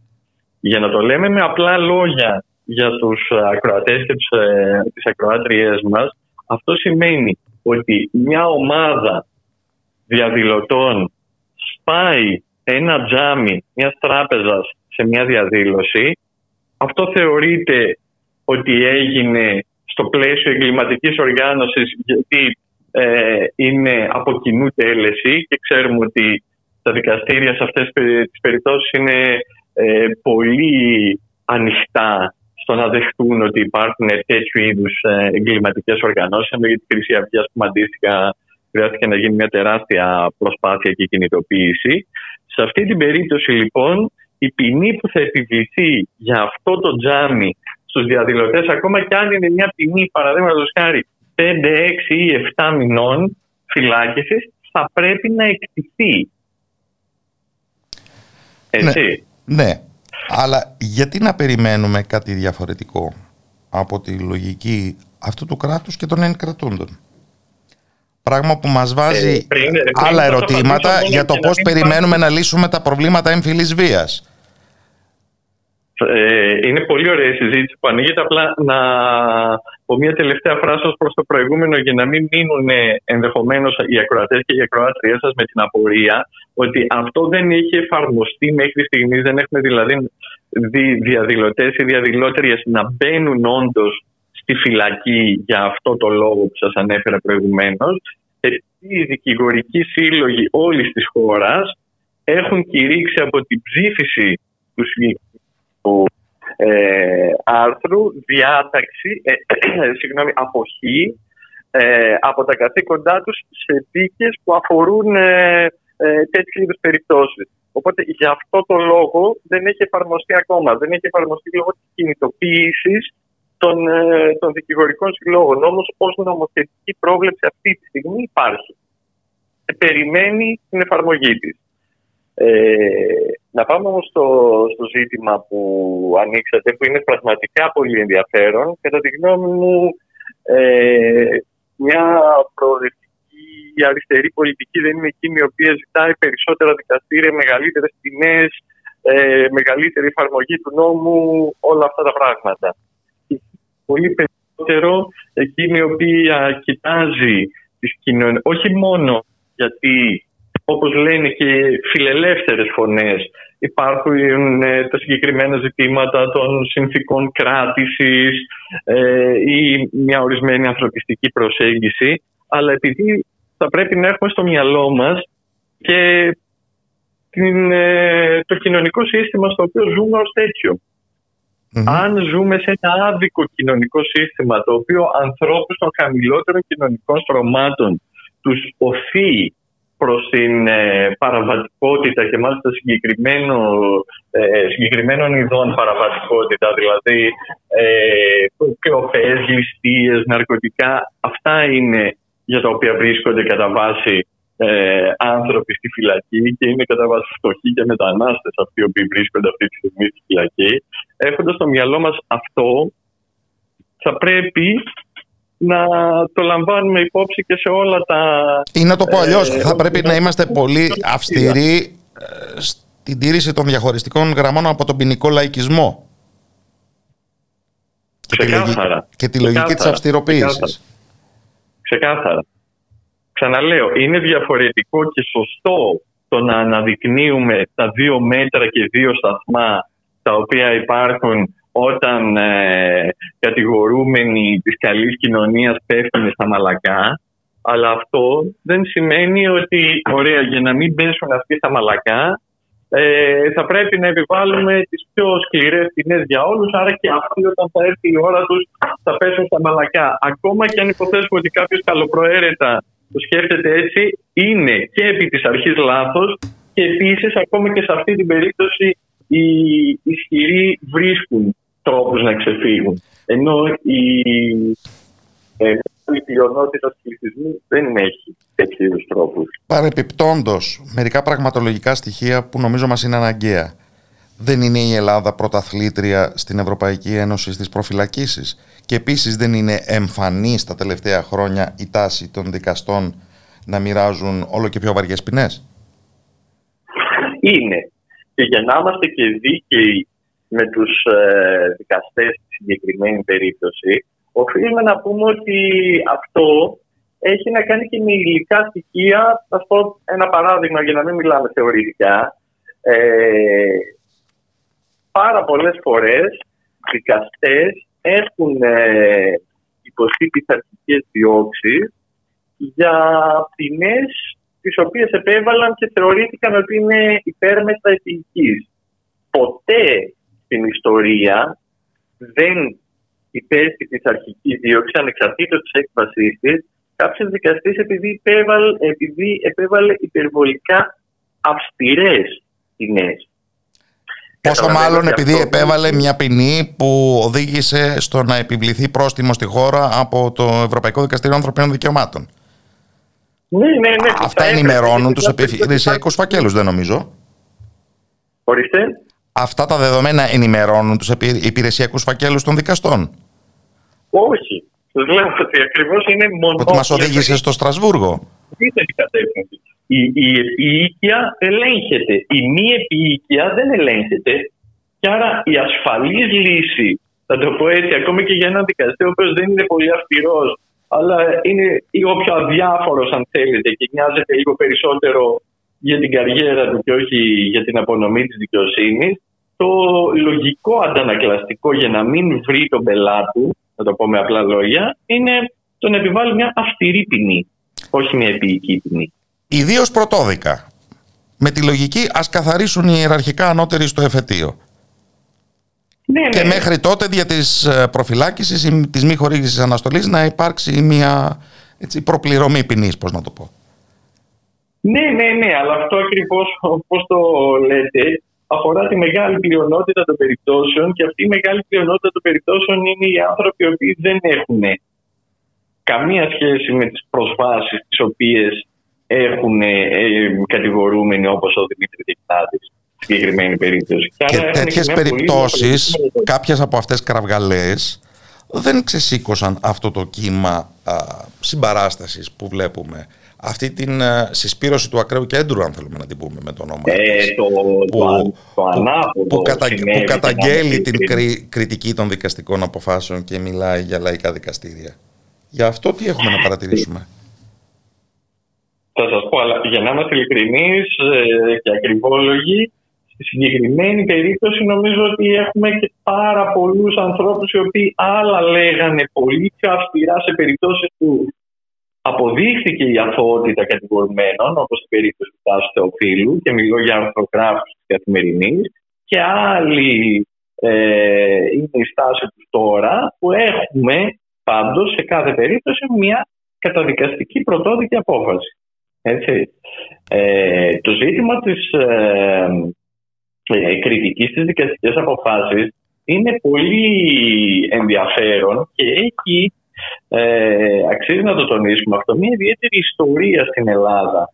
Δεν ξέρω αν την ε, γνωρίζει ο περισσότερος κόσμος από την ε, δική μου ηλικία και κάτω, να το πω έτσι. Αλλά παλιότερα υπήρχε ε, το αδίκημα της περιήβρησης αρχής μέσω του οποίου στις δεκαετίες του 50, του 60, ακόμα και του 70 όμως και του 80 ε, υπήρχε ε, μια, ένα φιλτράρισμα, να το πω έτσι, της κριτικής η οποία ασκούνταν ε, ιδίως απέναντι στις δικαστικές αποφάσεις, στον πρόεδρο της Δημοκρατίας κτλ. Ακόμα και μια έλογη κριτική θεωρούνταν ότι ενέπιπτε στο έγκλημα της περίβρησης αρχής. Οι καλύτεροι ποινικολόγοι που έχουν περάσει από τη χώρα, παραδείγματο χάρη ο Γιάννης Μανολιατάκης, ο Γιώργο Αλέξανδρος Μακιάκης, έχουν γράψει πολύ ωραίες σελίδες ε, υπέρ της κατάργησης ε, αυτού του εγκλήματος όπως και έγινε, αν θυμάμαι καλά, το 1994 ε, που γράφουν επίσης και πράγματα τα οποία είναι σκέψεις οι οποίες είναι πολύ επίκαιρες στο σήμερα. Δηλαδή το ότι οι δικαστικές αποφάσεις είναι και αυτές ανθρώπινα έργα, ότι κρίνονται, ότι λαμβάνονται εν ονόματι του λαού και άρα ε, ο λαός μπορεί να μην συμμετέχει στη διαμόρφωσή τους, αλλά μπορεί να τις κρίνει. Μπορεί να έχει γνώμη ότι υπάρχουν επίσης άλλα συνταγματικά δικαιώματα, θα πρόσθετα εγώ. Όπως ναι, αλλά τόσο αυτοί που κάθονται στην έδρα, όσο και ο λαός που κρίνει, διαπερνώνται από διάφορα ιδεολογήματα. Δεν είναι μια κρίση ουδέτερη, άρα στην πραγματικότητα μιλάμε για μια διαπάλη μεταξύ ιδεολογημάτων. Προφανώς. Αλλά εδώ χρειάζεται να δώσουμε λίγο μια, να κάνουμε και εμείς μια διάκριση στην κουβέντα μεταξύ μας. Είναι άλλο το να μιλάει κάποιος για το κοινό περιδικαίου αίσθημα ή κοινή γνώμη εν γέννη, που αυτό συνήθως χρησιμοποιείται από την εξουσία, από τις κυρίαρχες δυνάμεις στην πραγματικότητα για να μιλήσουν για, τη, για τα για τα κυρίαρχα ήθη, για την κυρίαρχη ιδεολογία και μάλιστα όπως αυτοί την ερμηνεύουν, όχι απαραίτητα όπως αντανακλάται στα, στα μυαλά των ανθρώπων της πλειοψηφίας της κοινωνίας. Και είναι διαφορετικό το δημοκρατικό δικαίωμα που έχουμε να κάνω μια μεταφορά για να γίνω αντιληπτός σε αυτό που λέω. Κανένας δεν αμφιβάλλει ότι η Βουλή ε, ε, ως εκλεγμένη έχει μια δημοκρατική νομιμοποίηση να ψηφίζει. Έτσι, μας αρέσει, δεν μας αρέσει, σαν γεγονός. Απλώς είναι έτσι σε, στις ε, κοινοβουλευτικές δημοκρατίες. Κανένας δεν έχει πει ότι δεν θα πρέπει να, θα πρέπει να απαγορευτεί να διαδηλώνουμε έξω από τη Βουλή. Ε, το ίδιο πράγμα ακριβώς ισχύει και με τα δικαστήρια σε ένα πρώτο επίπεδο. Δηλαδή ότι τα δικαστήρια έχουν την αρμοδιότητα να, να αποφασίζουν και εμείς έχουμε τη δυνατότητα να κρίνουμε. Ας μείνουμε σε αυτό. Άρα να διαδηλώνουμε έξω από το εφετείο, παραδείγματος χάρη, όταν είναι να εκδοθεί η δίκη της χρυσής Αυγής. Είναι άλλο αυτό και Κι άλλο ότι το δικαστήριο, όπως κάθε δικαστήριο, θεσμικά έχει την υποχρέωση να λειτουργήσει αμερόληπτα και όχι να κρίνει με, το, με βάση το αν είμαστε 10.000 ή 100.000 ή 10 εκατομμύρια έξω από την αίθουσα. Δεν είναι αυτό. Νομίζω ότι είναι σαφής αυτή η διάκριση, έτσι δεν είναι. Και τη συγκρατούμε. Ευχαριστώ θερμά τον ε, διδάκτορο νομικής Μπάμπη Κουρουνδί, επικεφαλής να προσθέσω στις τελευταίες εκλογές του Δικηγορικού Συλλόγου Θεσσαλονίκης της Εναλλακτικής Πρωτοβουλίας Δικηγόρων. Καλό απόγευμα από το Ραδιομέρα. Καλό απόγευμα και εγώ σας ευχαριστώ να είστε καλά κύριε Ράπτη.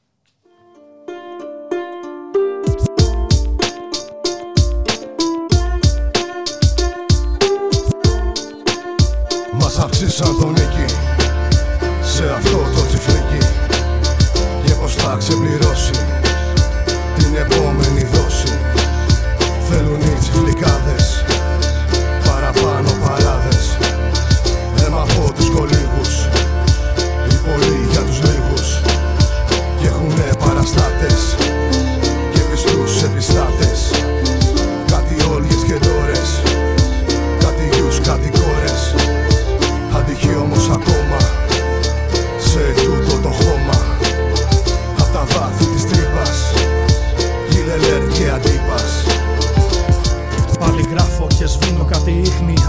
να ψάξεις.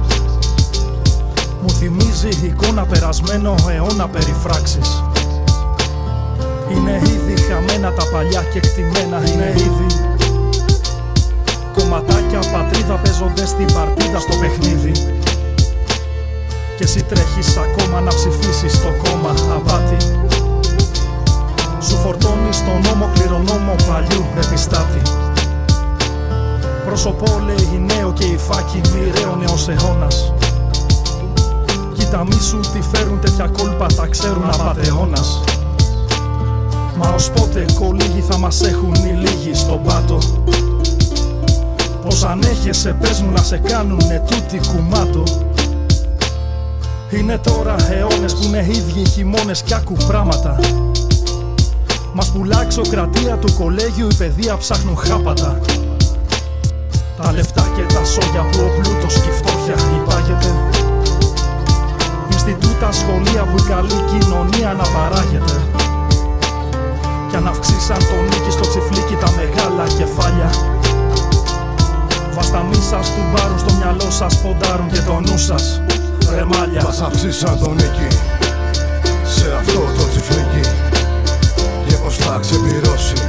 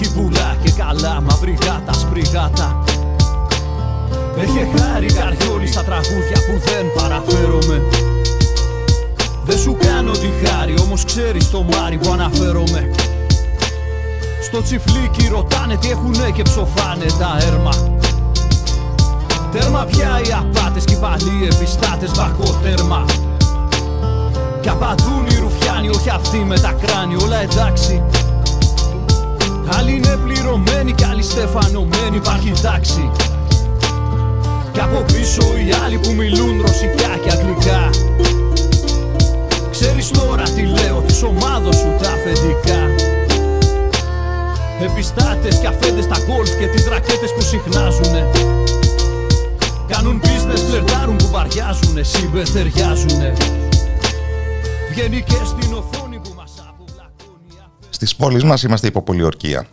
Όχι μόνο την πύρινη πολιορκία που ζήσαμε λόγω χάρη το τελευταίο 24ωρο ε, στην Αττική και σε, προηγούμενες, και σε προηγούμενα τέτοια δύσκολα καλοκαιρινά 24 ώρα αλλά την περισσότερο βουβή καθημερινή πολιορκία που θέτει υπό αμφισβήτηση το θεμελιώδες ανθρώπινο δικαίωμα της πρόσβασης μας σε μια αξιοπρεπή κατοικία.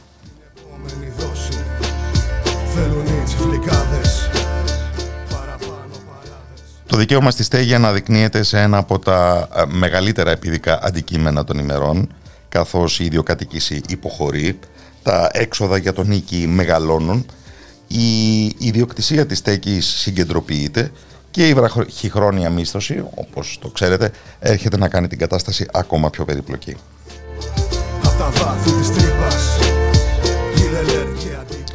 Και αυτό προφανώς και δεν ανατάσσεται με εμπνεύσεις του τύπου της επιδότησης των ενοικίων. Να το πούμε και αυτό προκαταβολικά.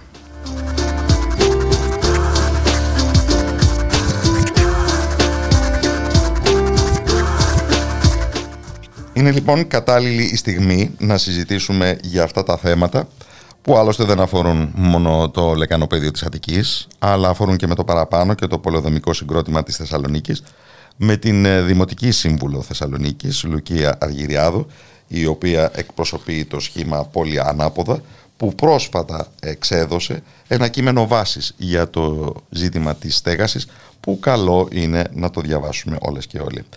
Καλό απόγευμα από το Ραδιομέρα. Καλό απόγευμα κύριε Ράπτη, σας ευχαριστώ πολύ για τη φιλοξενία. Καλό απόγευμα στις ακροάτριες και τους ακροατές σας. Μία πάρα πολύ μικρή ε, διόρθωση εκπροσωπώ και το σχήμα της δύναμης ανατροπής. Ε, Πολύ ανάποδα δύναμη ανατροπής, σωστά. Ακριβώς, ναι, ναι, ναι. Ε, καλό είναι να τα αναφέρουμε ε, και τα δύο. Σας ευχαριστούμε πάρα πολύ που μας δώσατε το βήμα μέσα από την εκπομπή σας να συνομιλήσουμε για αυτό το τόσο σημαντικό ζήτημα ε, που εμείς τουλάχιστον ε, ε, σαν δημοτική παράταξη το βάζουμε στις απόλυτες προτεραιότητες, ως ίσως την απόλυτη προτεραιότητά μας. Γιατί ε, μην ξεχνάμε ότι το δικαίωμα ε, στην κατοικία συνδέεται, είναι μια ομπέλα ζητημάτων και δικαιωμάτων ε, των πολιτών που συνδέονται και είναι συμπληρωματικά το ένα με το άλλο.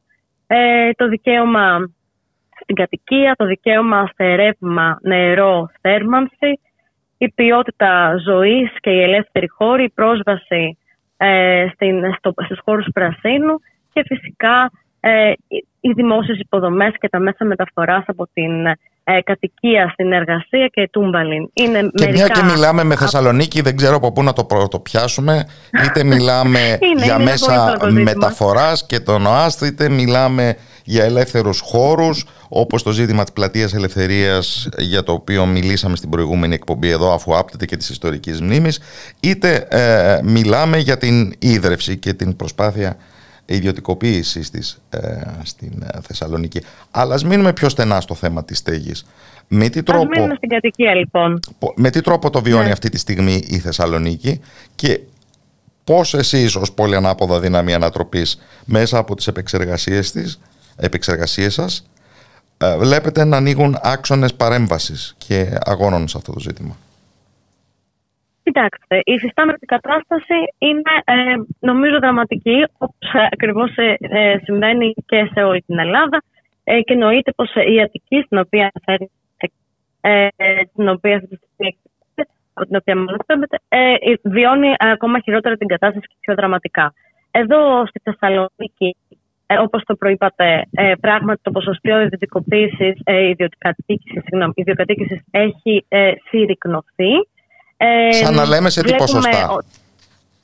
Ε, κοιτάξτε, η Ελστάτ λέει ότι αυτή τη στιγμή τα μεγαλύτερα ποσοστά ε, ηλικία 18 με 34 ετών, δηλαδή η νέα γενιά, αυτή τη στιγμή παραμένει ακόμα στα σπίτια των ε, γονιών τους, έτσι. Ε, και οι ηλικίες 25 με 34, δηλαδή ένα ποσοστό που πλέον μιλάμε για τη μεταφοιτητική νεολαία, δεν μιλάμε πλέον δηλαδή ε, για τους ε, ε, φοιτητές και τις φοιτήτριες, ε, υπερβαίνει αυτό το ποσοστό στο 50%. Η ε, νέα γενιά έχει την τάση λοιπόν να επιστρέφει ε, στο σπίτι, στην κατοικία των γονιών, γιατί δεν μπορεί αυτή τη στιγμή να πληρώσει, δεν έχει τα μέσα να πληρώσει το δικό της σπίτι. Και από την άλλη πλευρά έχουμε το 29% των κατοίκων του Δήμου Θεσσαλονίκης να ζει στο Νίκη Έχουμε τα κόκκινα στεγαστικά δάνεια να αγγίζουν το 44 με 45%. Το 50%, ναι, ναι, ναι. ναι. Από 44-45 στο 49 με 50, ναι. Έτσι είναι.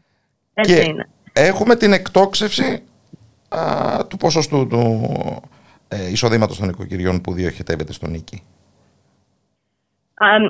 Και δείτε τώρα ότι ο μέσος. Ε, Α μην μιλήσουμε καν για το μέσο μισθό. Α πούμε για τον μέσο μισθό, όμως όχι και τον κατώτατο, γιατί εκεί μιλάμε για ε, πλέον ανέφικτες καταστάσεις. Ο μέσος μισθός περίπου στη Θεσσαλονίκη, έτσι αυτή τη στιγμή, κινείται στα 7,5 ε, εκατοστάρικα, 7,5 με 8 εκατοστάρικα το μήνα για έναν νέο άνθρωπο, ο οποίος έχει πανεπιστημιακή εκπαίδευση.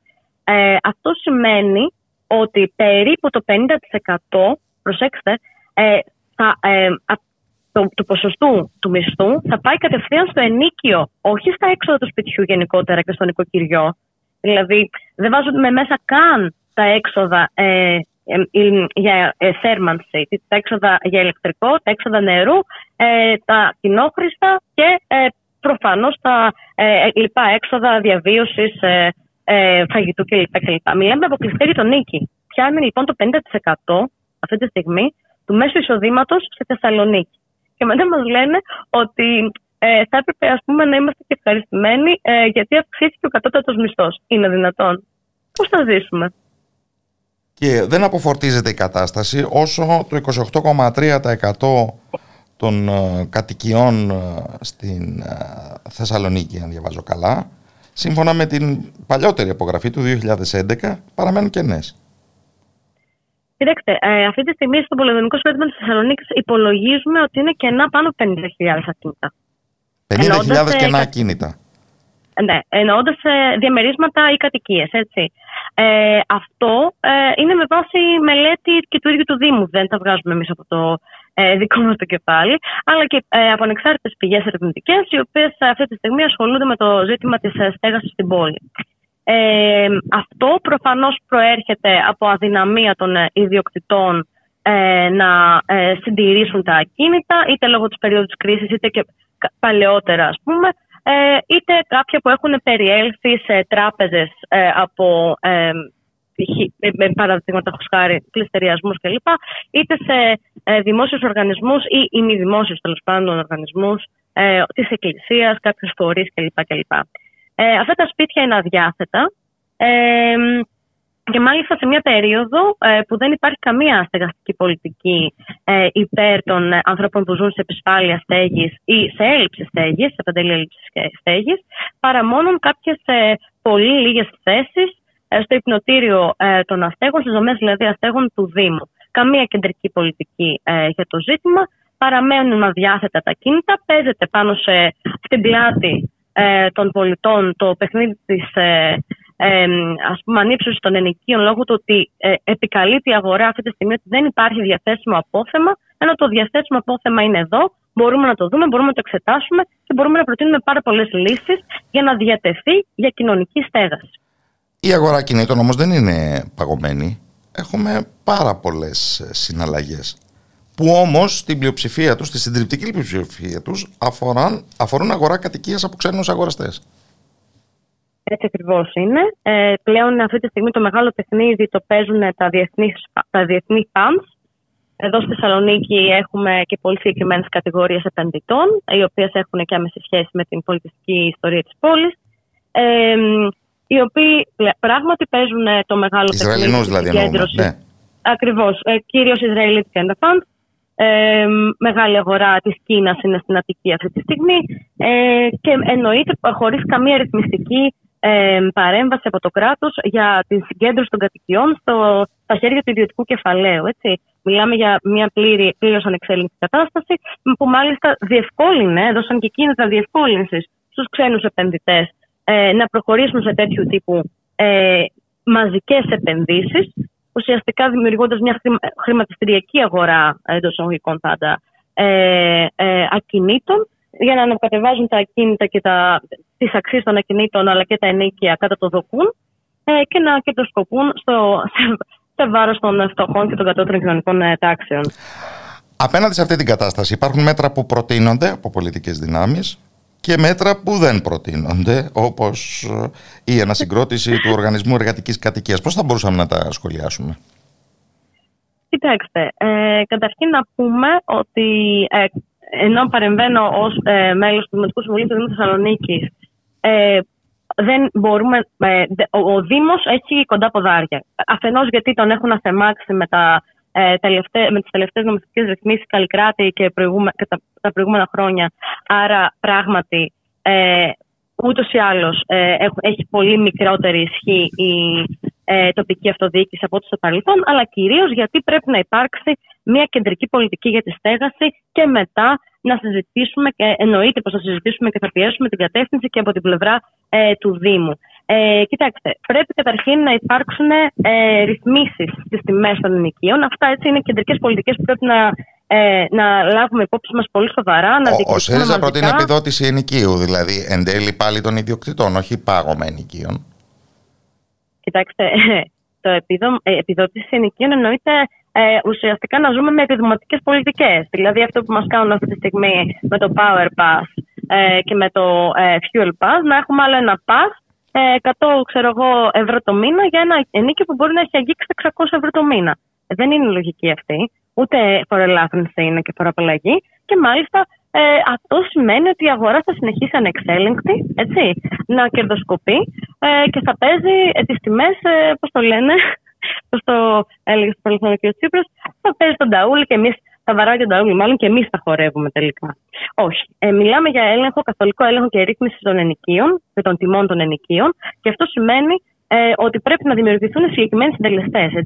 Δεν γίνεται ε, αυτή τη στιγμή ένα ε, ακίνητο ανεξαρτήτου παλαιότητας, ανεξαρτήτου ενεργειακής αναβάθμισης ή όχι, ενεργειακής δηλαδή δυνατότητας κλπ, κλπ.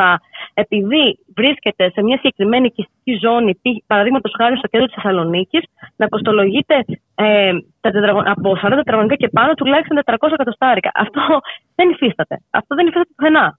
Ε, πρέπει να, να υπάρχουν πολύ συγκεκριμένες πολύ συγκεκριμένες, ε, ε, ρυθμίσεις, ρυθμιστικές παρεμβάσεις στις τιμές των ενοικίων αφενός, ε, και αυτό πρέπει να είναι μια κεντρική πολιτική που πρέπει να δομηθεί, και αφετέρου εννοείται ε, προφανώς ρυθμίσεις στο, ε, στο κομμάτι των, των βραχυχρόνων μισθώσεων, το αναφέρεται στην αρχή, που ε, σημαίνει ότι πρέπει να εφαρμοστεί και ο νόμος, έτσι, ο οποίος είχε, νομίζω ότι έχει ψηφιστεί, ε, δεν έχει εφαρμοστεί ποτέ, ε, υπάρχει συγκεκριμένο άρθρο ε, το οποίο λέει ότι πρέπει να εκμεταλλεύονται τα, οι βραχυπρόθεσμες μισθώσεις πρέπει να είναι μέχρι 90 μέρες έως δύο ακίνητα ανά ε, ας πούμε αφημί.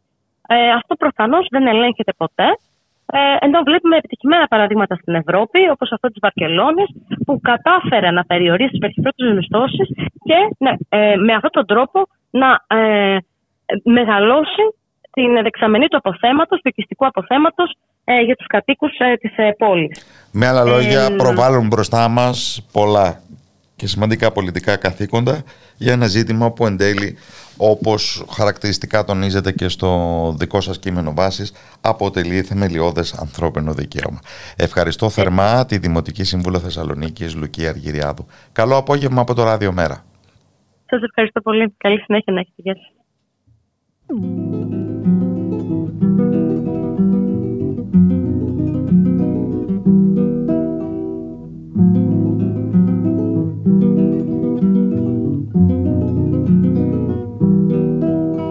moros que trajo Franco en Madrid quieren entrar, mientras quieren milicianos, los moros no pasarán, mientras quieren milicianos, los moros no pasarán, no pasarán, no pasarán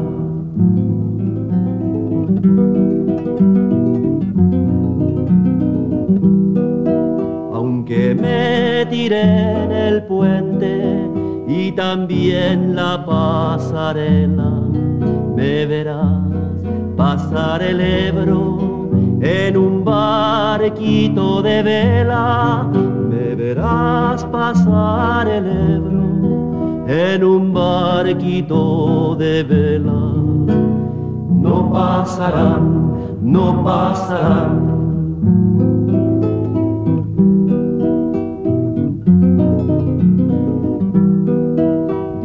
Veces que los tiren, diez mil veces los haremos. Tenemos cabeza dura, los del cuerpo de ingeniero. Tenemos cabeza dura, los del cuerpo de ingenieros. No pasarán, no pasarán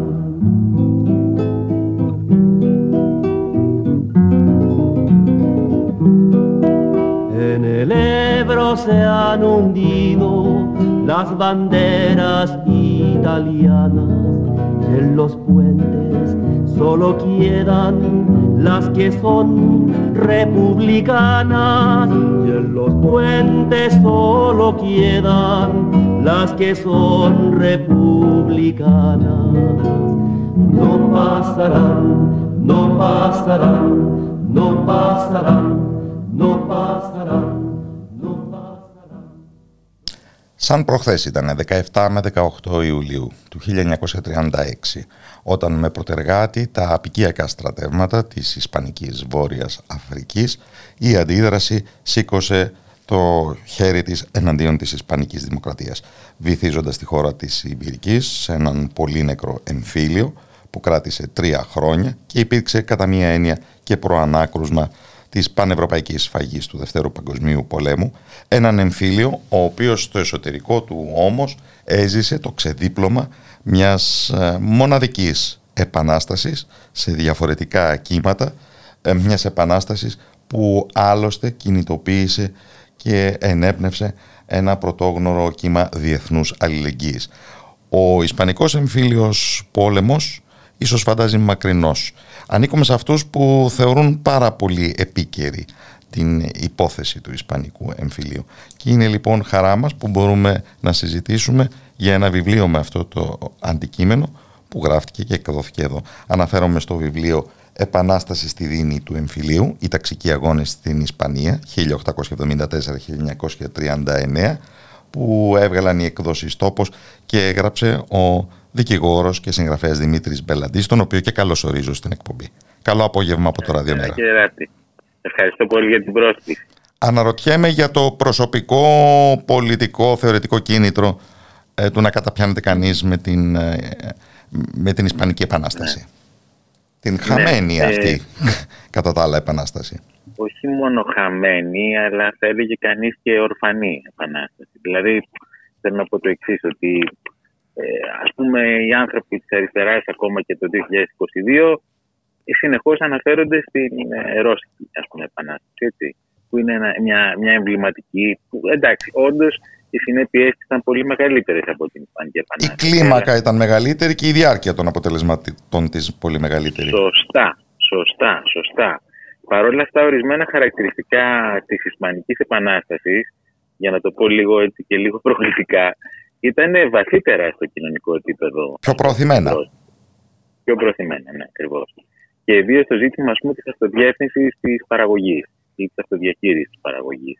Ε, δηλαδή, η Ισπανική Επανάσταση είναι ένα φαινόμενο που το, το πραξικόπημα του, της δεξιάς ακροδεξιάς ε, εντείνει την ταξική σύγκρουση, έτσι, ε, οι, οι βιομηχανίες ε, στο δημοκρατικό κομμάτι, στο κομμάτι που έλεγχε η δημοκρατική πτέρυγα, ε, καταλαμβάνονται, ιδίως στην Καταλωνία, ιδίως στην Καταλωνία, έτσι.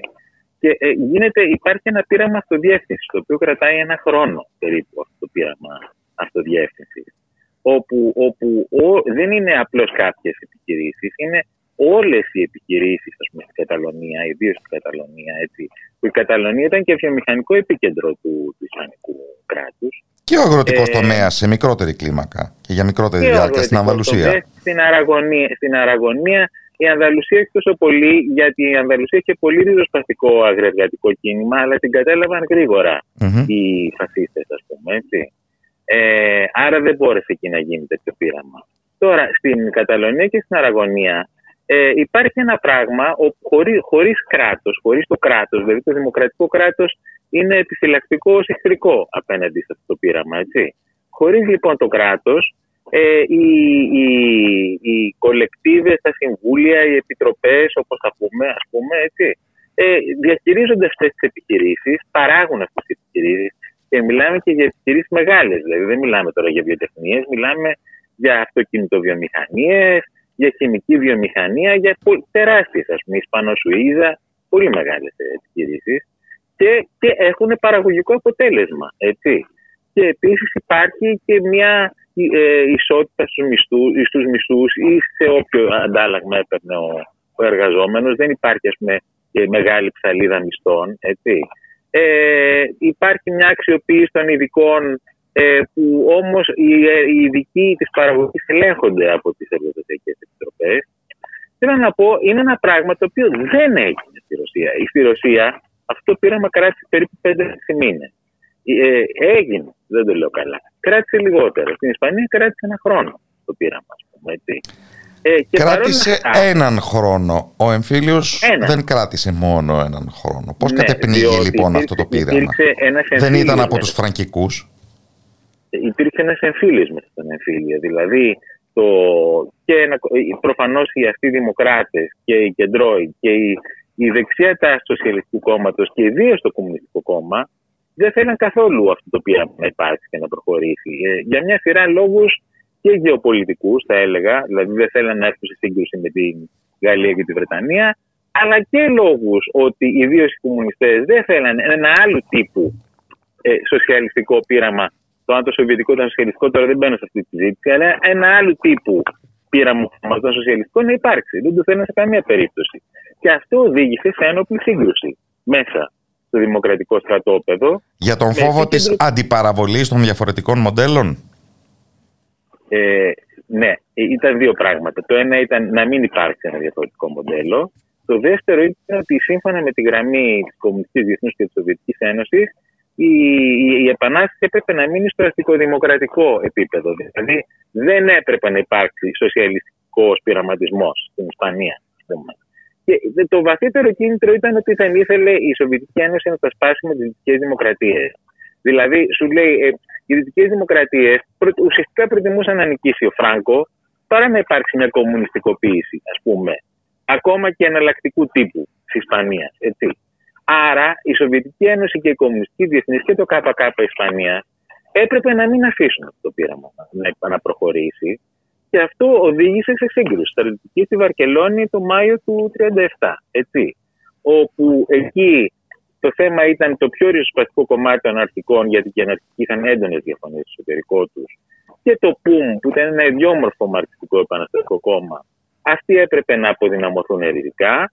Το ΠΟΥΜ ειδικά το κατέστηλαν και, και δολοφόνησαν και τον ηγέτη του, τον Αντρέσνη. Και ε, προφανώς μετά από αυτό και το πείραμα της αυτοδιέξηση σταμάτησε. Δηλαδή έγινε παρέμβαση ας πούμε της δημοκρατικής πέρυγας ε, από τους κομμουνιστές και τους δεξιούς σοσιαλιστές και το πείραμα σταμάτησε το καλοκαίρι του 1937 με, με, με φθινόπωρο του 1937. Δηλαδή από, από εκεί και μετά πια είναι καθαρά μια σύγκρουση ε, ενός αστικοδημοκρατικού κράτους με μια φασιστική ας πούμε επέμβαση. Ε, αλλά αυτό το είναι το πολύ ιδιόμορφο ότι εδώ έχουμε έναν εμφύλιο και έναν εμφύλιο μέσα στον εμφύλιο, ας πούμε. Έτσι. Και εδώ βέβαια μπαίνουν και ζητήματα ότι ήταν εξαιρετικά δύσκολο βέβαια η επαναστατική πτέρυγα να μπορέσει να αντιμετωπίσει δύο αντιπάλους, έναν εσωτερικό και έναν εξωτερικό, ας πούμε έτσι. Ε, και η γεωπολιτική έδινε στενά περιθώρια στο να νικήσει ένα τέτοιο επαναστατικό. Με αυτή την έννοια, πέρα από τον ηρωισμό του εγχειρήματος, και πέρα από τη στάση όσων μέσα στο δημοκρατικό στρατόπεδο επέλεξαν να το καταπνίξουν. Τι θα μπορούσαμε να πούμε για την ε, οριμότητα των συνθήκων να επιχειρηθεί ό,τι επιχειρήθηκε. Γράφεται ότι αν η Ρωσία ήταν αν στη Ρωσία ήταν η ώρα της αλήθειας για τον μαρξισμό, στην Ισπανία ήταν η ώρα της αλήθειας για τον αναρχισμό. Ναι, αυτό το γράφω πιο πολύ με την εξή λογική, ότι ας πούμε, ο, η, στη Ρωσία ε, επιχειρήθηκε αυτό που ας πούμε, ο έλεγε η δικτατορία του προλεταριάτου, έτσι. Ε, ε, εν μέρη πέτυχε αρχικά, πέτυχε αργότερα, τέλος πάντων. Στην Ισπανία επιχειρήθηκε η οικοδόμηση χωρίς κράτος. Αυτό, και αυτό φάνηκε όμως ότι δεν γινόταν, διότι ε, ε, ε, για, για, να, για να κάνουν αυτό που θέλουν εναρκτικοί, έπρεπε να καταλάβουν το κράτος. Ακόμα και αν ήθελαν την επόμενη μέρα να το καταλύσουν. Πούμε, έτσι. Έπρεπε να καταλάβουν το κράτος. Και αυτό είναι ένα πρόβλημα στην ιδεολογία τους. Δηλαδή, το να καταλάβουν το κράτος ήταν ένα αμάρτημα ε, ιδεολογικό, ας πούμε. Έτσι. Ε, και να πω και αυτό, ότι αυτό ήταν και ένα πρόσχημα. Κάτι μου θυμίζει σημερινά πράγματα, συνθήματα του τύπου να αλλάξουμε τον κόσμο δίχως να πάρουμε την εξουσία. Ναι, ε, το πίστευαν αυτό. Αλλά αυτό ήταν μια φαινάση. Δηλαδή, ε, είχες απέναντί σου ένα φασιστικό μισοκράτος και είχε ένα δημοκρατικό κράτος που ήθελε να σε διαλύσει. Αν ήθελες λοιπόν. Α, τώρα μιλάμε πάντα με το what if, έτσι. Αν ήθελες λοιπόν να νικήσει η επανάσταση τουλάχιστον στη δημοκρατική ζώνη, έπρεπε να κατα... καταλάβεις αυτό το κράτος, να μην αφήσει να υπάρχει ένα τέτοιο κράτος απέναντί σου. Ακόμα και αν μετά δεν ήθελες να φτιάξεις το εργατικό κράτος, αλλά να υπάρχουν μόνο οι κολεκτίβε. Έπρεπε να, να το πω λίγο λενινιστικά, έπρεπε να το συντρίψεις το αστικό δημοκρατικό κράτος. Και εκεί υπήρχε πρόβλημα, διότι και στην ιδεολογία του ήταν πρόβλημα αυτό, το να καταλάβουν την εξουσία. Και η δεξιά πτέρυγα των αναρχικών, η οποία ήταν, είχε τέσσερις υπουργούς μέσα στην δημοκρατική κυβέρνηση, έτσι, να το θυμίσουμε και αυτό, το χρησιμοποιούσε αυτό ως πρόστιμα για να μην υπάρξει σύγκρουση με την δεξιά τάση, ας πούμε, της δημοκρατικής Ισπανίας. Είναι μια, μια τεράστια συζήτηση, ας πούμε, εντάξει. Που όμως δεν είναι φιλολογική, ε, τώρα, γιατί να, τηρουμένων των αναλογιών... Ναι. Να πω λίγο μόνο κάτι για την οριμότητα. Τι σημαίνει οριμότητα, δηλαδή και λίγο στο μαρξισμό το έχουμε κάνει λίγο, ε, το έχουμε παρατραβήξει αυτό με την οριμότητα. Όταν υπάρχει ένα επαναστατικό κίνημα, σημαίνει ότι υπάρχει οριμότητα. Αλλιώς δεν υπάρχει επαναστατικό κίνημα. Το αν η οριμότητα σημαίνει τη δυνατότητα να νικήσει, αυτό εξαρτάται από πάρα πολλούς ε, παράγοντες. Αλλά δεν μπορεί κανείς να πει ότι η Ισπανία ή και με ένα σχήμα οικονομίστικο λόγω οικονομικής καθυστέρησης δεν ήταν έτοιμη γι' αυτό. Η Ισπανία είχε ε, τάση σοσιαλιστική επανάσταση από τη δεκαετία του, του 10 και του 20, ας πούμε. Πολύ ισχυρές, έτσι. Δηλαδή τέτοιο προλεταριάτο σε όλη την Ευρώπη, ε, με την πιθανή εξαίρεση της Ρωσίας, αν συγκρίνει κανείς τα δύο πράγματα, δεν υπήρχε τέτοιο, τέτοιο επαναστατικό προλεταριάτο πουθενά στην Ευρώπη. Έτσι. Και με συνέχεια, με μεγάλη συνέχεια. Η... Είναι, είναι ιδιαίτερο φαινόμενο. Η δική μας συνέχεια θα πρέπει να παιχτεί πάνω από τις σελίδες του βιβλίου και το καθήκον της ανάγνωσης. Ευχαριστώ θερμά τον δικηγόρο και συγγραφέα Δημήτρη Μπελαντή. Εγώ σας Καλό απόγευμα από το Ράδιο Μέρα. Καλό βράδυ. Είστε καλά.